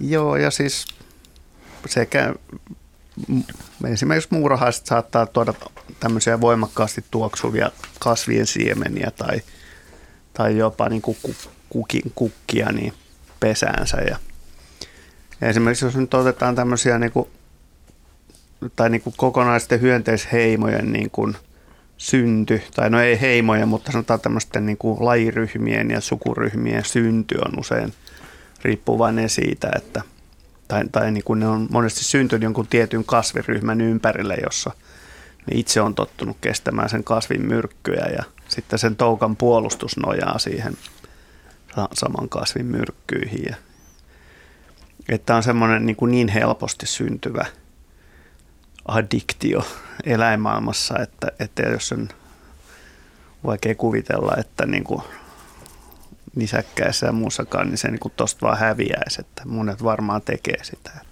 Ja mauste ja myrkkyhän on annostelukysymyksiä, se on vanha kansanviisaus. Että. Niin mä ajattelin, että ootko katsonut niistä linnuista, mitä sä oot avannut, että jos siellä on mm. ollut, ollut tota, niitä neulasia, niin onko siellä ollut kyllä myös jotain muutakin, vai onko se ollut...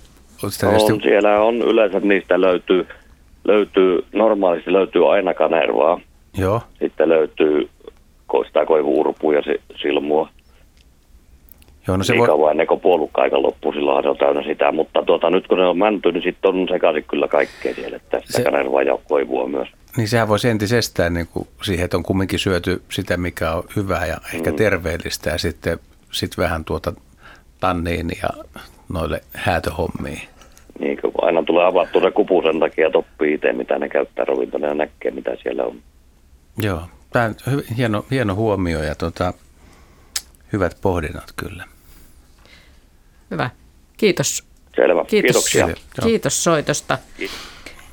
Otetaan väliin sähköpostikysymys. Minkä vuoksi taloyhtiömme, tämä on siis Helsingin Kalliossa, sisäpihalla sijaitseva Vahtera on tiputtanut lehtensä jo aikaa, aikapäivää sitten, mutta talon päädyssä länsipuolella sijaitsevassa Vahterassa lehdet ovat kauniin väriset, myös osa edelleen vihreänä ja suurin osa puussa.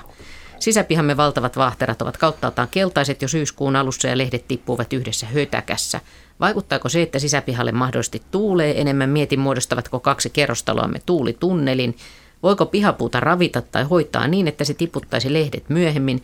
Onko muita vinkkejä sisäpihan vaahteran hoitoon, että mit, esimerkiksi miten oksia tulee leikata? Lehdessä oleva puu suojaa kivasti naapureiden katseilta kysyy Saana, sukevan Saana meribiologi. Ja toiveena ilmeisesti, että lehdet pysyisivät mahdollisimman pitkään, että ne suojaisi naapureilta. No silloinhan niitä ei kannata leikata tietenkään. Mutta se vastaus on melko varmasti siinä, että hyvin suuri osa meidän istutetuista viljelystä metsävahteroista, niiden alkuperä on hyvin erilainen. Niitä voi, tulla, voi olla, niitä on tuotu ulkomailta, niitä voi olla eri puolilta Suomea. Ja melkein kaikki puulajit on sopeutunut alkuperäisen esitymisalueensa valorytmiin ja tämmöisen vuoden kulkuun. Eli eri alkuperä, alkuperää olevat metsävahterat, niin suurella todennäköisyydellä myöskin varistaa lehtensä eri aikoihin. Se näkyy hyvin monista muistakin puulajista, mitä meillä viljellään kaupungeissa, hies koivusta. Ylipäätänsä on hyvin eriaikaisia riippumatta siitä, että onko alueella ylimääräistä valoa vai ei, katulampuja tai muuta, niin se on lajisisäistä muuntelua ja metsävahterolla on todella iso levinneisyysalue Euroopassa. Suomi on sen niin pohjoisreunam ja Etelä-Suomi, ehkä tuonne Etelä-Hämeen Hämeen nurkille suurin piirtein. Meidän Suomen sisälläkin vaihteran alkuperällä todennäköisesti vaikuttaa siihen, milloin se varisuttaa lehteensä. Enkä usko, että sitä voi millään ipposkonsteilla vaikuttaa sen lehtien putoamisen rytmitykseen. Eli ei semmoisia aineita en tiedä, että olisi olemassa. Ja niin kuin kaikki puut, niin parempi on leikata ennen kasvukauden alkua tai kasvukauden päätyttyä. Jotkut puut voi leikata milloin vaan, mutta vaahteraa en leikkaisi mieluiten varmaan keväällä ennen kuin kasvu lähtee liikkeelle. Hyvä, mutta siis jonkinlailla, jotenkin erilaisia mikroilmastoja siellä sitten kuitenkin on siellä pihallakin. Kyllä vai? siellä on, on joo, mutta aika lailla samoissa ympäristöissä ne kuitenkin tuolla elää. Metsäteollisuudessa ja metsätaloudessahan on ollut ennen vanhan tämmöinen nyrkkisääntö, että esimerkiksi männyn siemeniä ei pidä tuoda 100 kilometriä pidemmältä suuntaansa toiseensa. Ne ei ole sopeutunut enää silloin, jos männyn siemeniä tuo Pohjoispuolesta Etelä-Suomeen, niin ne joutuvat väärään ympäristöön. Niiden rytmi ei sovi tänne. Sitten siirrytään taas puhelun pariin ja sen jälkeen ruvetaan katsomaan niitä kuvallisia kysymyksiä. Merja Runkainen Kuusamosta on siellä langan päässä hän on soittanut siis numeron 020317600 ja siihen voi vielä hyvin soittaa, kun on puoli tuntia aikaa tätä lähetystä, mutta iltaa. Iltaa, iltaa. Joo, ja minkälainen kysymys on mielessä? No minulla olisi tämmöinen kalajuttu. Joo. Mä asun täällä Rukairojen rannalla ja mä tuota, miehen kanssa alettu harrastaa verkkokalastusta.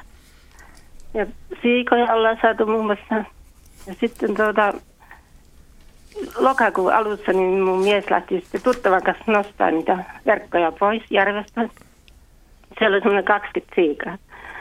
Ja sitten ne katsoivat, että siinä veneen vieressä oli jotakin.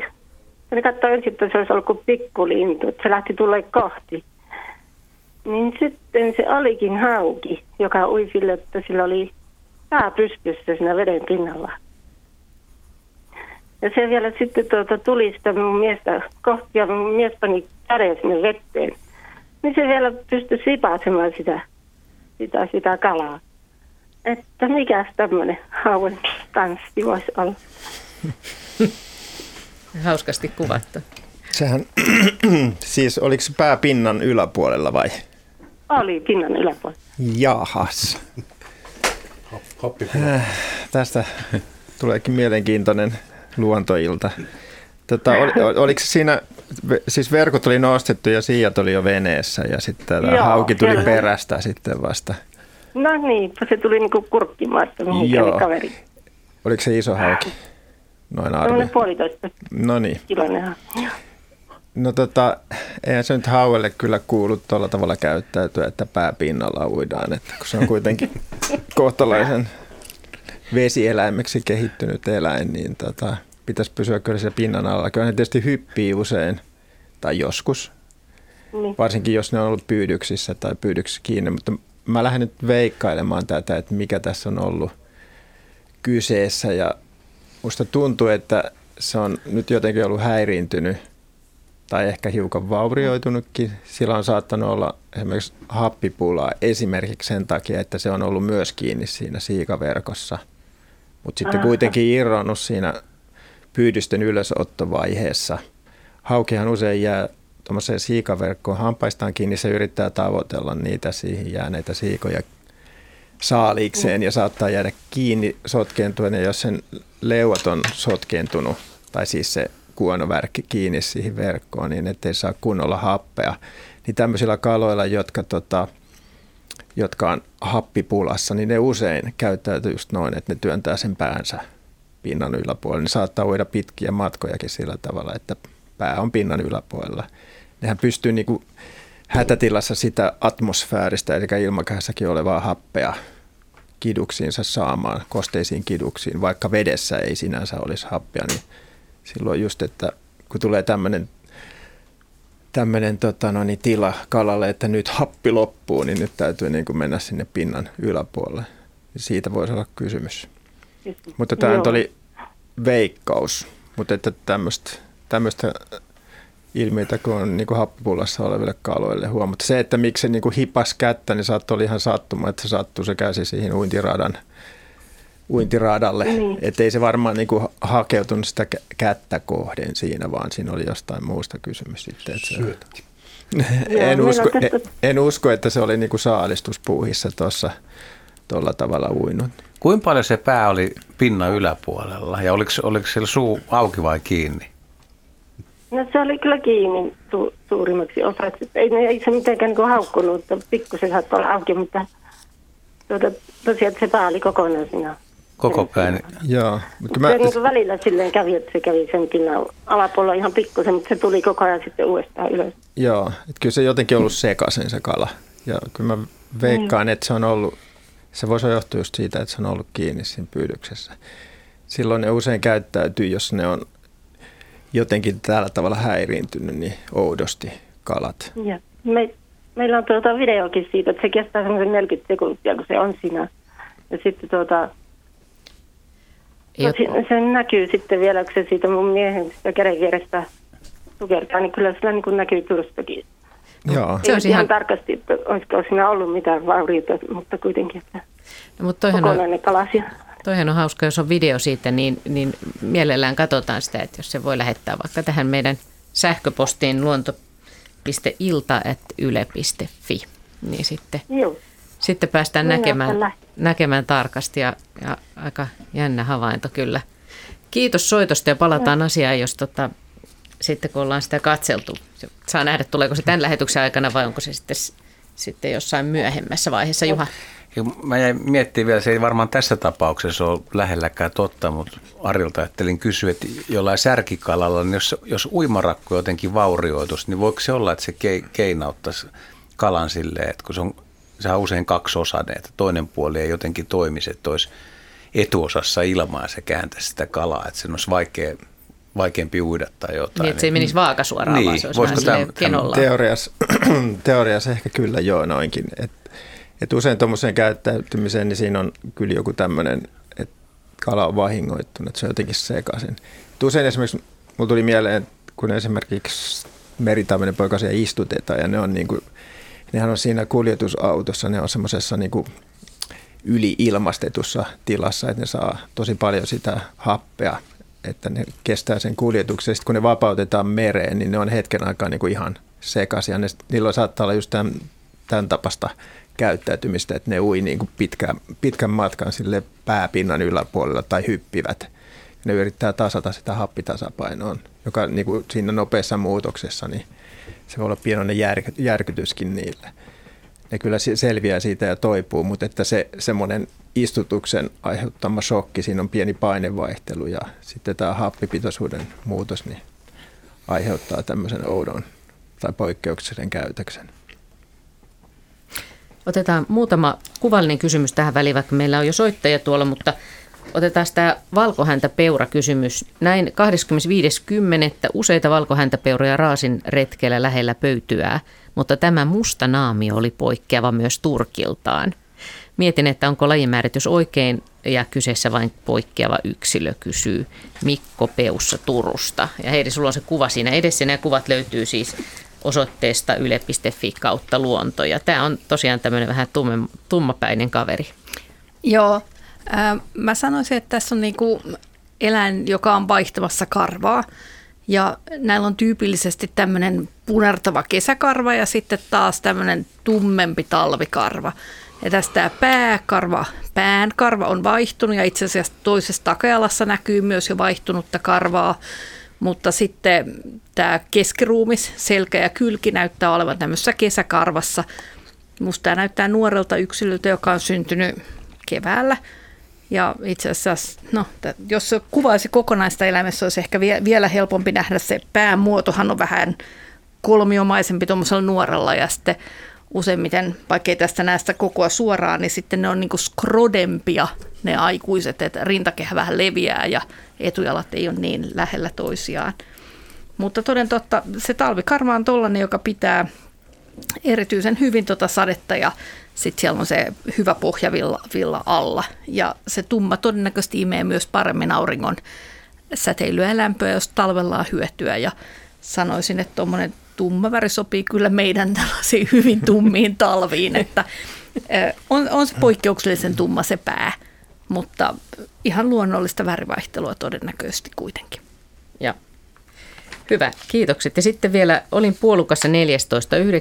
Lappeenrannan muukossa suurehko sirkka, joka ei näyttänyt hepokatilta, hyppäsi kannon päälle ja jäi siihen.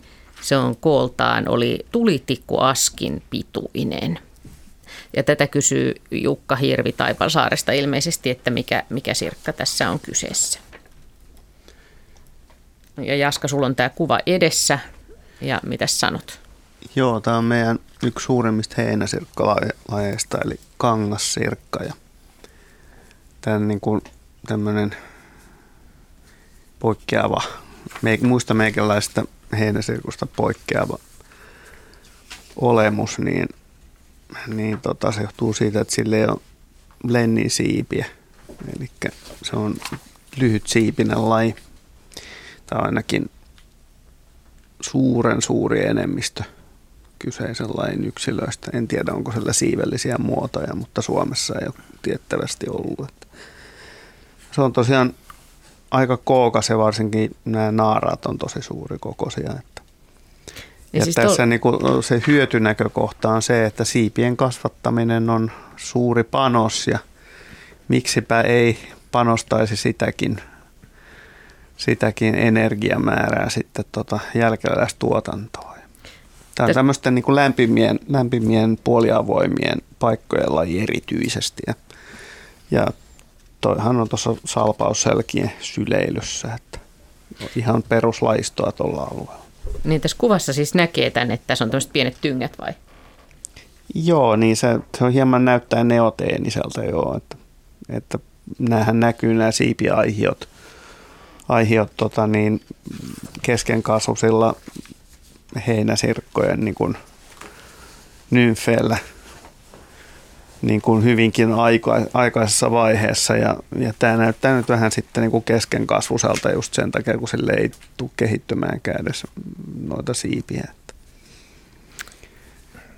Mutta se pärjää sitten ilman lentotaitoa. No Siinä se on. Siinä se on.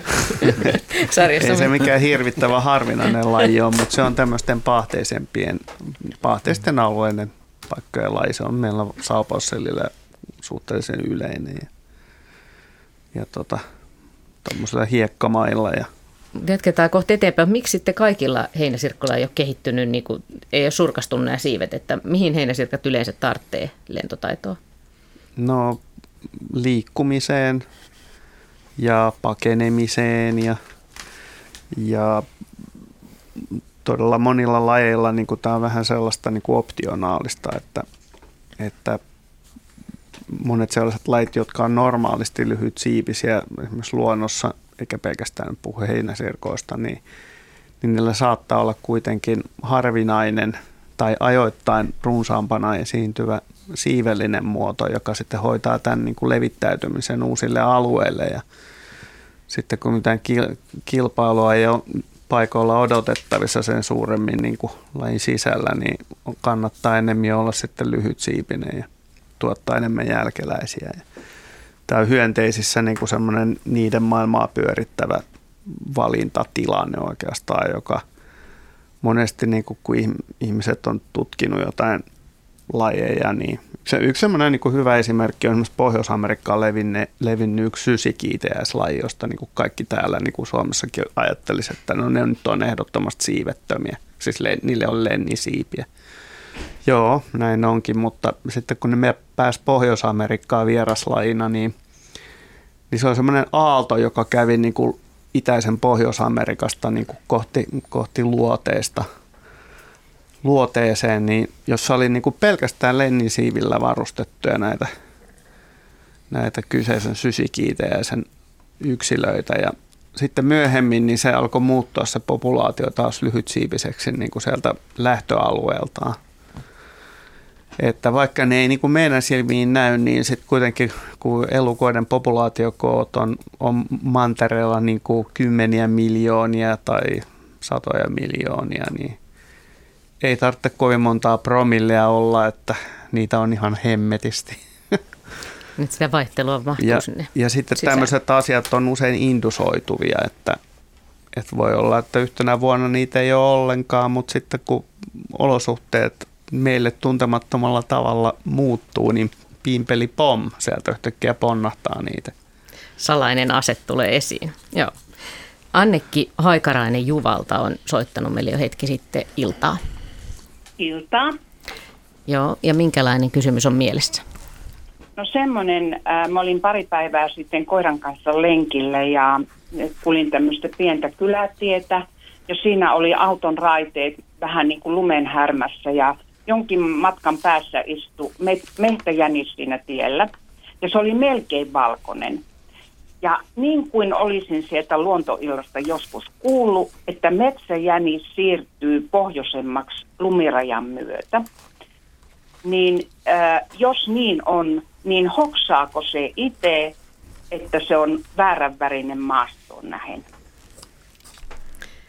Niin, valkoinen jänis tummassa maassa.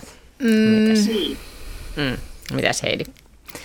Mm, mä luulen, että tässä, tässä on jonkinlainen väärinkäsitys, että, että joo, ajatellaan niin, että metsäjänis joutuu siirtymään noin niin kuin lajina pohjoisen päin sen takia, että sen edellytykset selviytyä mustalla maalla on huonot, mutta se ei välttämättä koske ollenkaan yksilöitä, vaan niillä yksilöillä on kyllä se niiden elinpiiri, jossa ne hengailee ja on, ja niiden, ne ei välttämättä sieltä lähde minnekään – mutta lajina niiden ennemmin tai myöhemmin kannattaa siirtyä pohjoisemmaksi, kun elinolosuhteet täällä käy huonommiksi.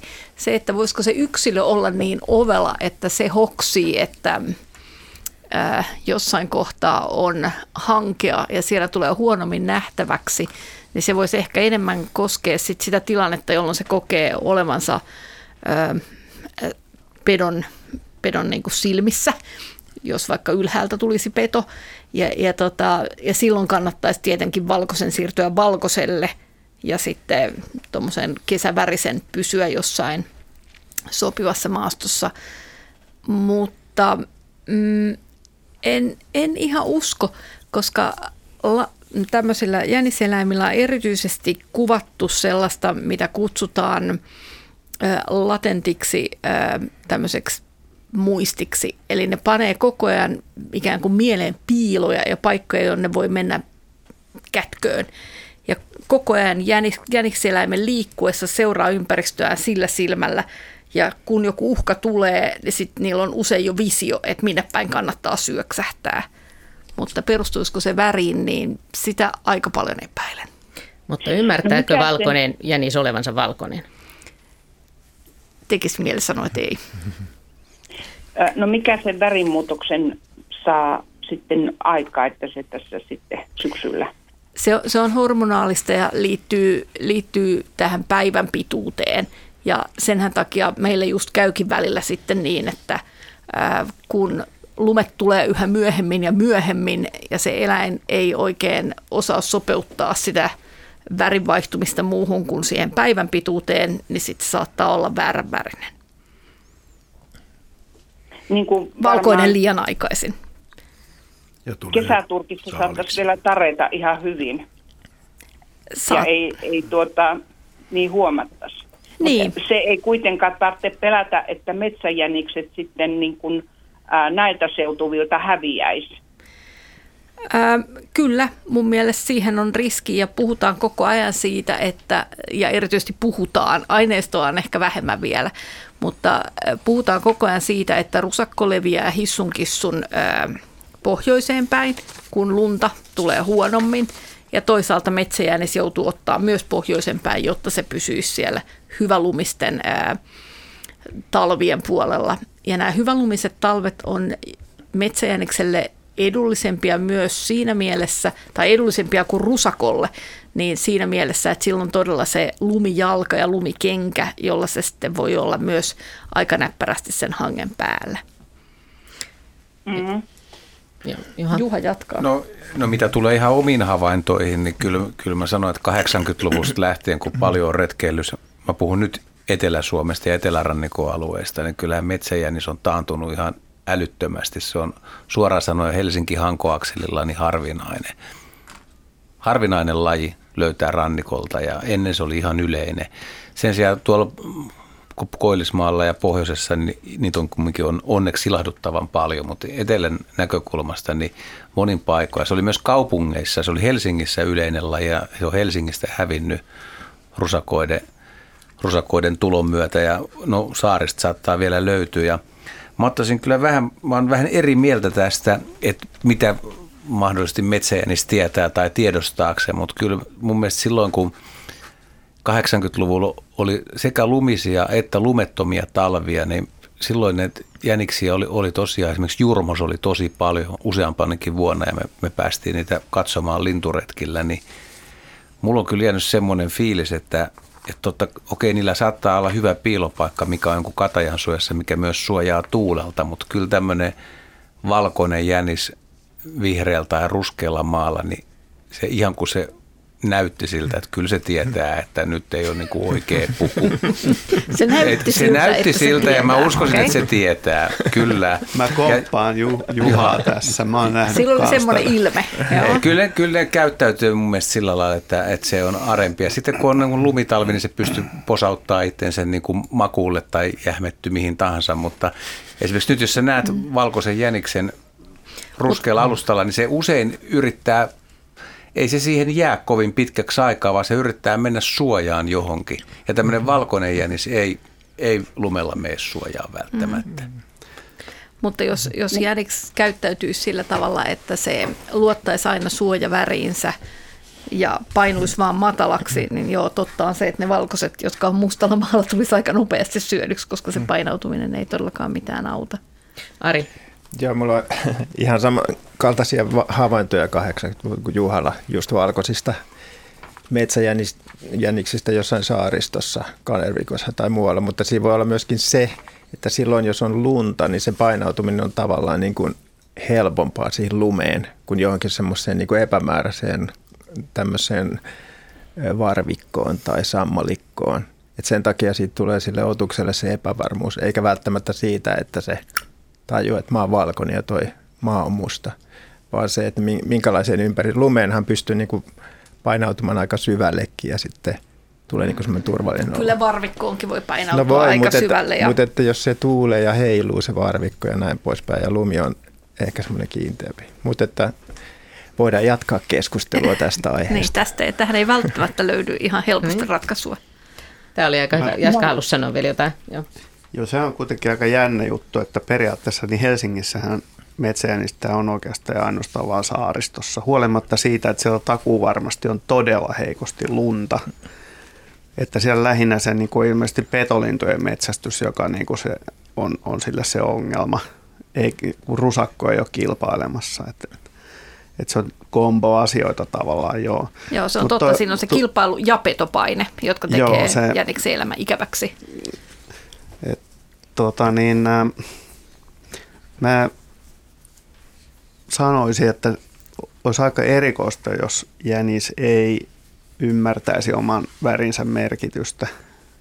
Koska niin esimerkiksi hyönteisilläkin, vaikka se ei ehkä ole kauhean tiedostavaa, niin, niin monet hyönteisten toukat tai, tai esimerkiksi vaikkapa kummitussirkoilla tai jollain tämmöisillä, jotka vaatii todella hyvää suojaväriä, niin pieni, pieni tuota toukka tai, tai nymfi, niin se, sen, sen väritys myöhemmin aikuisena niin usein riippuu siitä, että minkälaisella substraatilla se on. Että jos se on jäkäläisessä ympäristössä, niin siitä tulee jäkälän värinen. Jos se on paljalla oksilla, niin siitä tulee oksan värinen.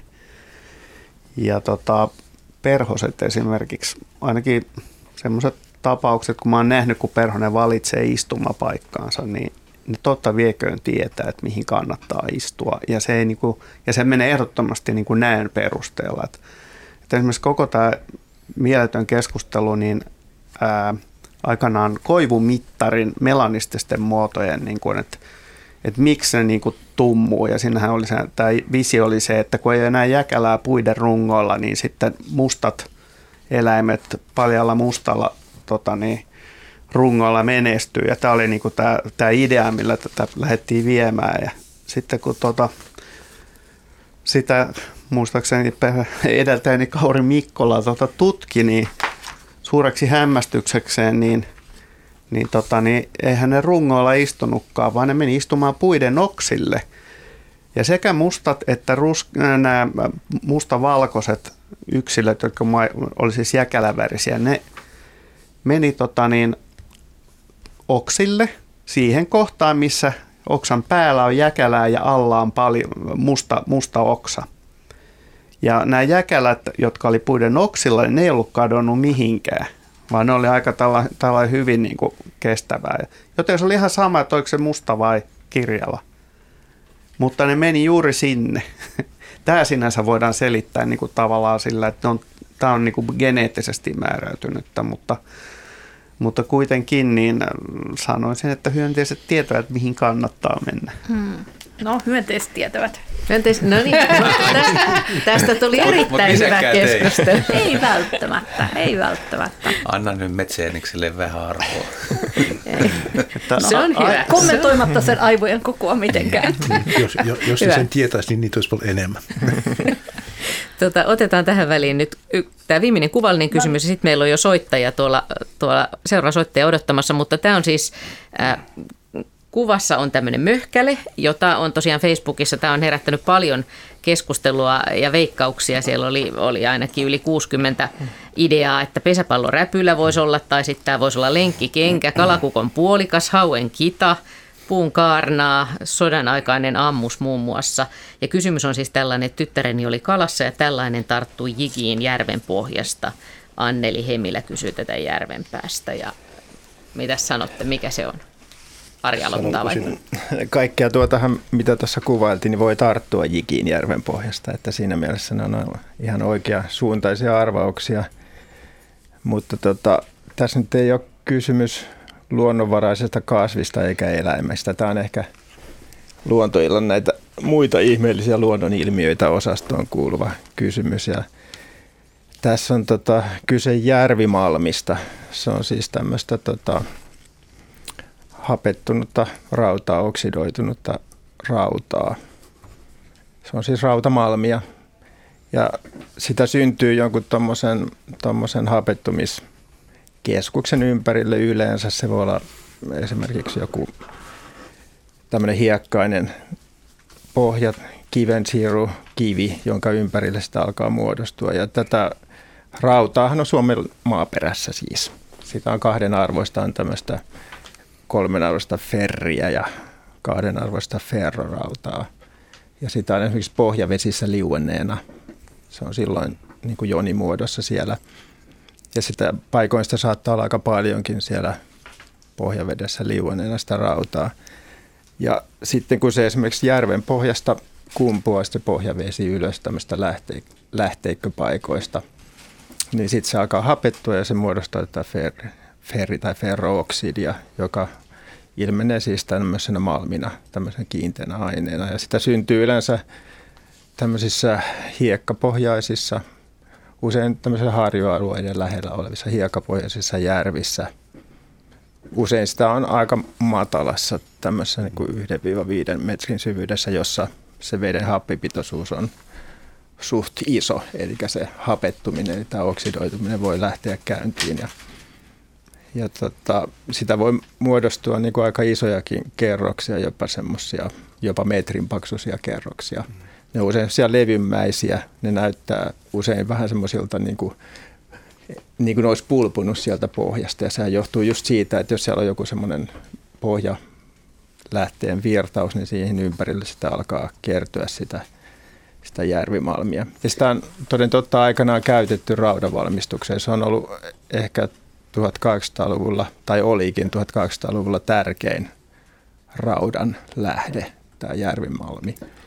Sitä siis kerättiin Kyllä. vesistöjen pohjasta ja alkeellisesti sitä ennen kuin keksittiin näitä rautamasuneja ja muita, muita tehokkaampia raudavalmistusmenetelmiä, niin tämmöisissä rautakuopissa kivihiilen avulla pelkistettiin sitä rautaa. Muistikuvat tuolla Ilomantsin möhkössä on jopa, jopa tämmöinen museoalue, Joo. missä tätä rautamalmia on valmistettu. Kyllä, ja niitä on useita paikkoja muuallakin Suomessa. Ja tämähän oli siis uusiutuva luonnonvara kun sitä otettiin sitä järven pohjasta, niin sitä alkoi niille samoille paikoille sitten tätä, tätä raudan saostumista tapahtua uudestaan. Ja sitä aikaa ajoin voitiin ottaa uudestaan sieltä. Mutta silloin 1800-luvulla niin se oli aika huonoa se raudan saanto näistä, vaikka se rautapitoisuus saattoi olla kymmeniä prosentteja tuossa Järvimalmissa, niin sen aikuisilla menetelmillä niin se oli kohtalaisen heikkoa. Oli siinä aika paljon epäpuhtauksia kuitenkin seassa. Joo, siitä saatiin semmoista raakarautaa. Siihen aikaan Suomesta meni varmaan tuonne Venäjälle Pietarin alueelle suurin osa Kyllä. siitä raudasta ja sitten siellä se mellotettiin ja tota, jalostettiin sitten luultavasti miekan teriksi ja muiksi tuhoamisvälineiksi. Ehkä maataloustyökalujakin siitä tehtiin. Ja, mutta hyvä. Tämä kuva on tosiaan nähtävissä täällä yle.fi kautta luonto. Ja joku oli veikannut meteoriittiksikin ja joltain semmoiseltakin se voisi näyttää, mutta kyllä täytyy siis sanoa, että moni oli myös sen kyllä tiennyt, että mistä on kyse. Mutta jos jiki saa tuommoisen ylös, niin aika vahva jiki. Niin, kieltämättä. Joo, mutta ne saattaa olla suht pieniäkin palasia. Tosin semmoisella esiintymillä ne voi olla niin kuin aarien laajuisia ne, ne esiintymät, mutta että usein se esiintyy tuommoisina pieninä pieninä tota, laattoina ja sitten se on tämmöinen röpelöreunainen, että voi hyvin kuvitella ja sitkeä kimpali ja kuitenkin suht huokonen, että siinä helposti koukku tarttuu kiinni. Illan viimeinen pitää. soittaja Mervi Pohjanheimo Helsingistä on siellä langan päässä. Iltaa. Iltaa. Ja mitä, minkälainen kysymys on mielessä? No ihmettelen sitä, että onko järripeippo kovin yleinen täällä Helsingin seudulla kun tuossa tota, meidän lin, lintujen ruokintapaikalla, niin varsinkin varpusten joukossa se viihtyi vallan mainiosti. Ja tota, maasta kävi pike, niin kuin syömässä enemmän kuin mistään tuolta ruokintalaitteesta. Kiva, ja, kiva kuulla, katsot, että on jäänyt talvehtimaan joku yksilö sinne. Joo, ei ole, tota, en ole koskaan aikaisemmin nähnyt. Me ensin katsottiin, että onko se punarinta, mutta ei, ei. Ja tota, sitten kun se pyrähti lentoon, niin siellä pyrstön siellä takana oli semmoinen selvä valkoinen raita.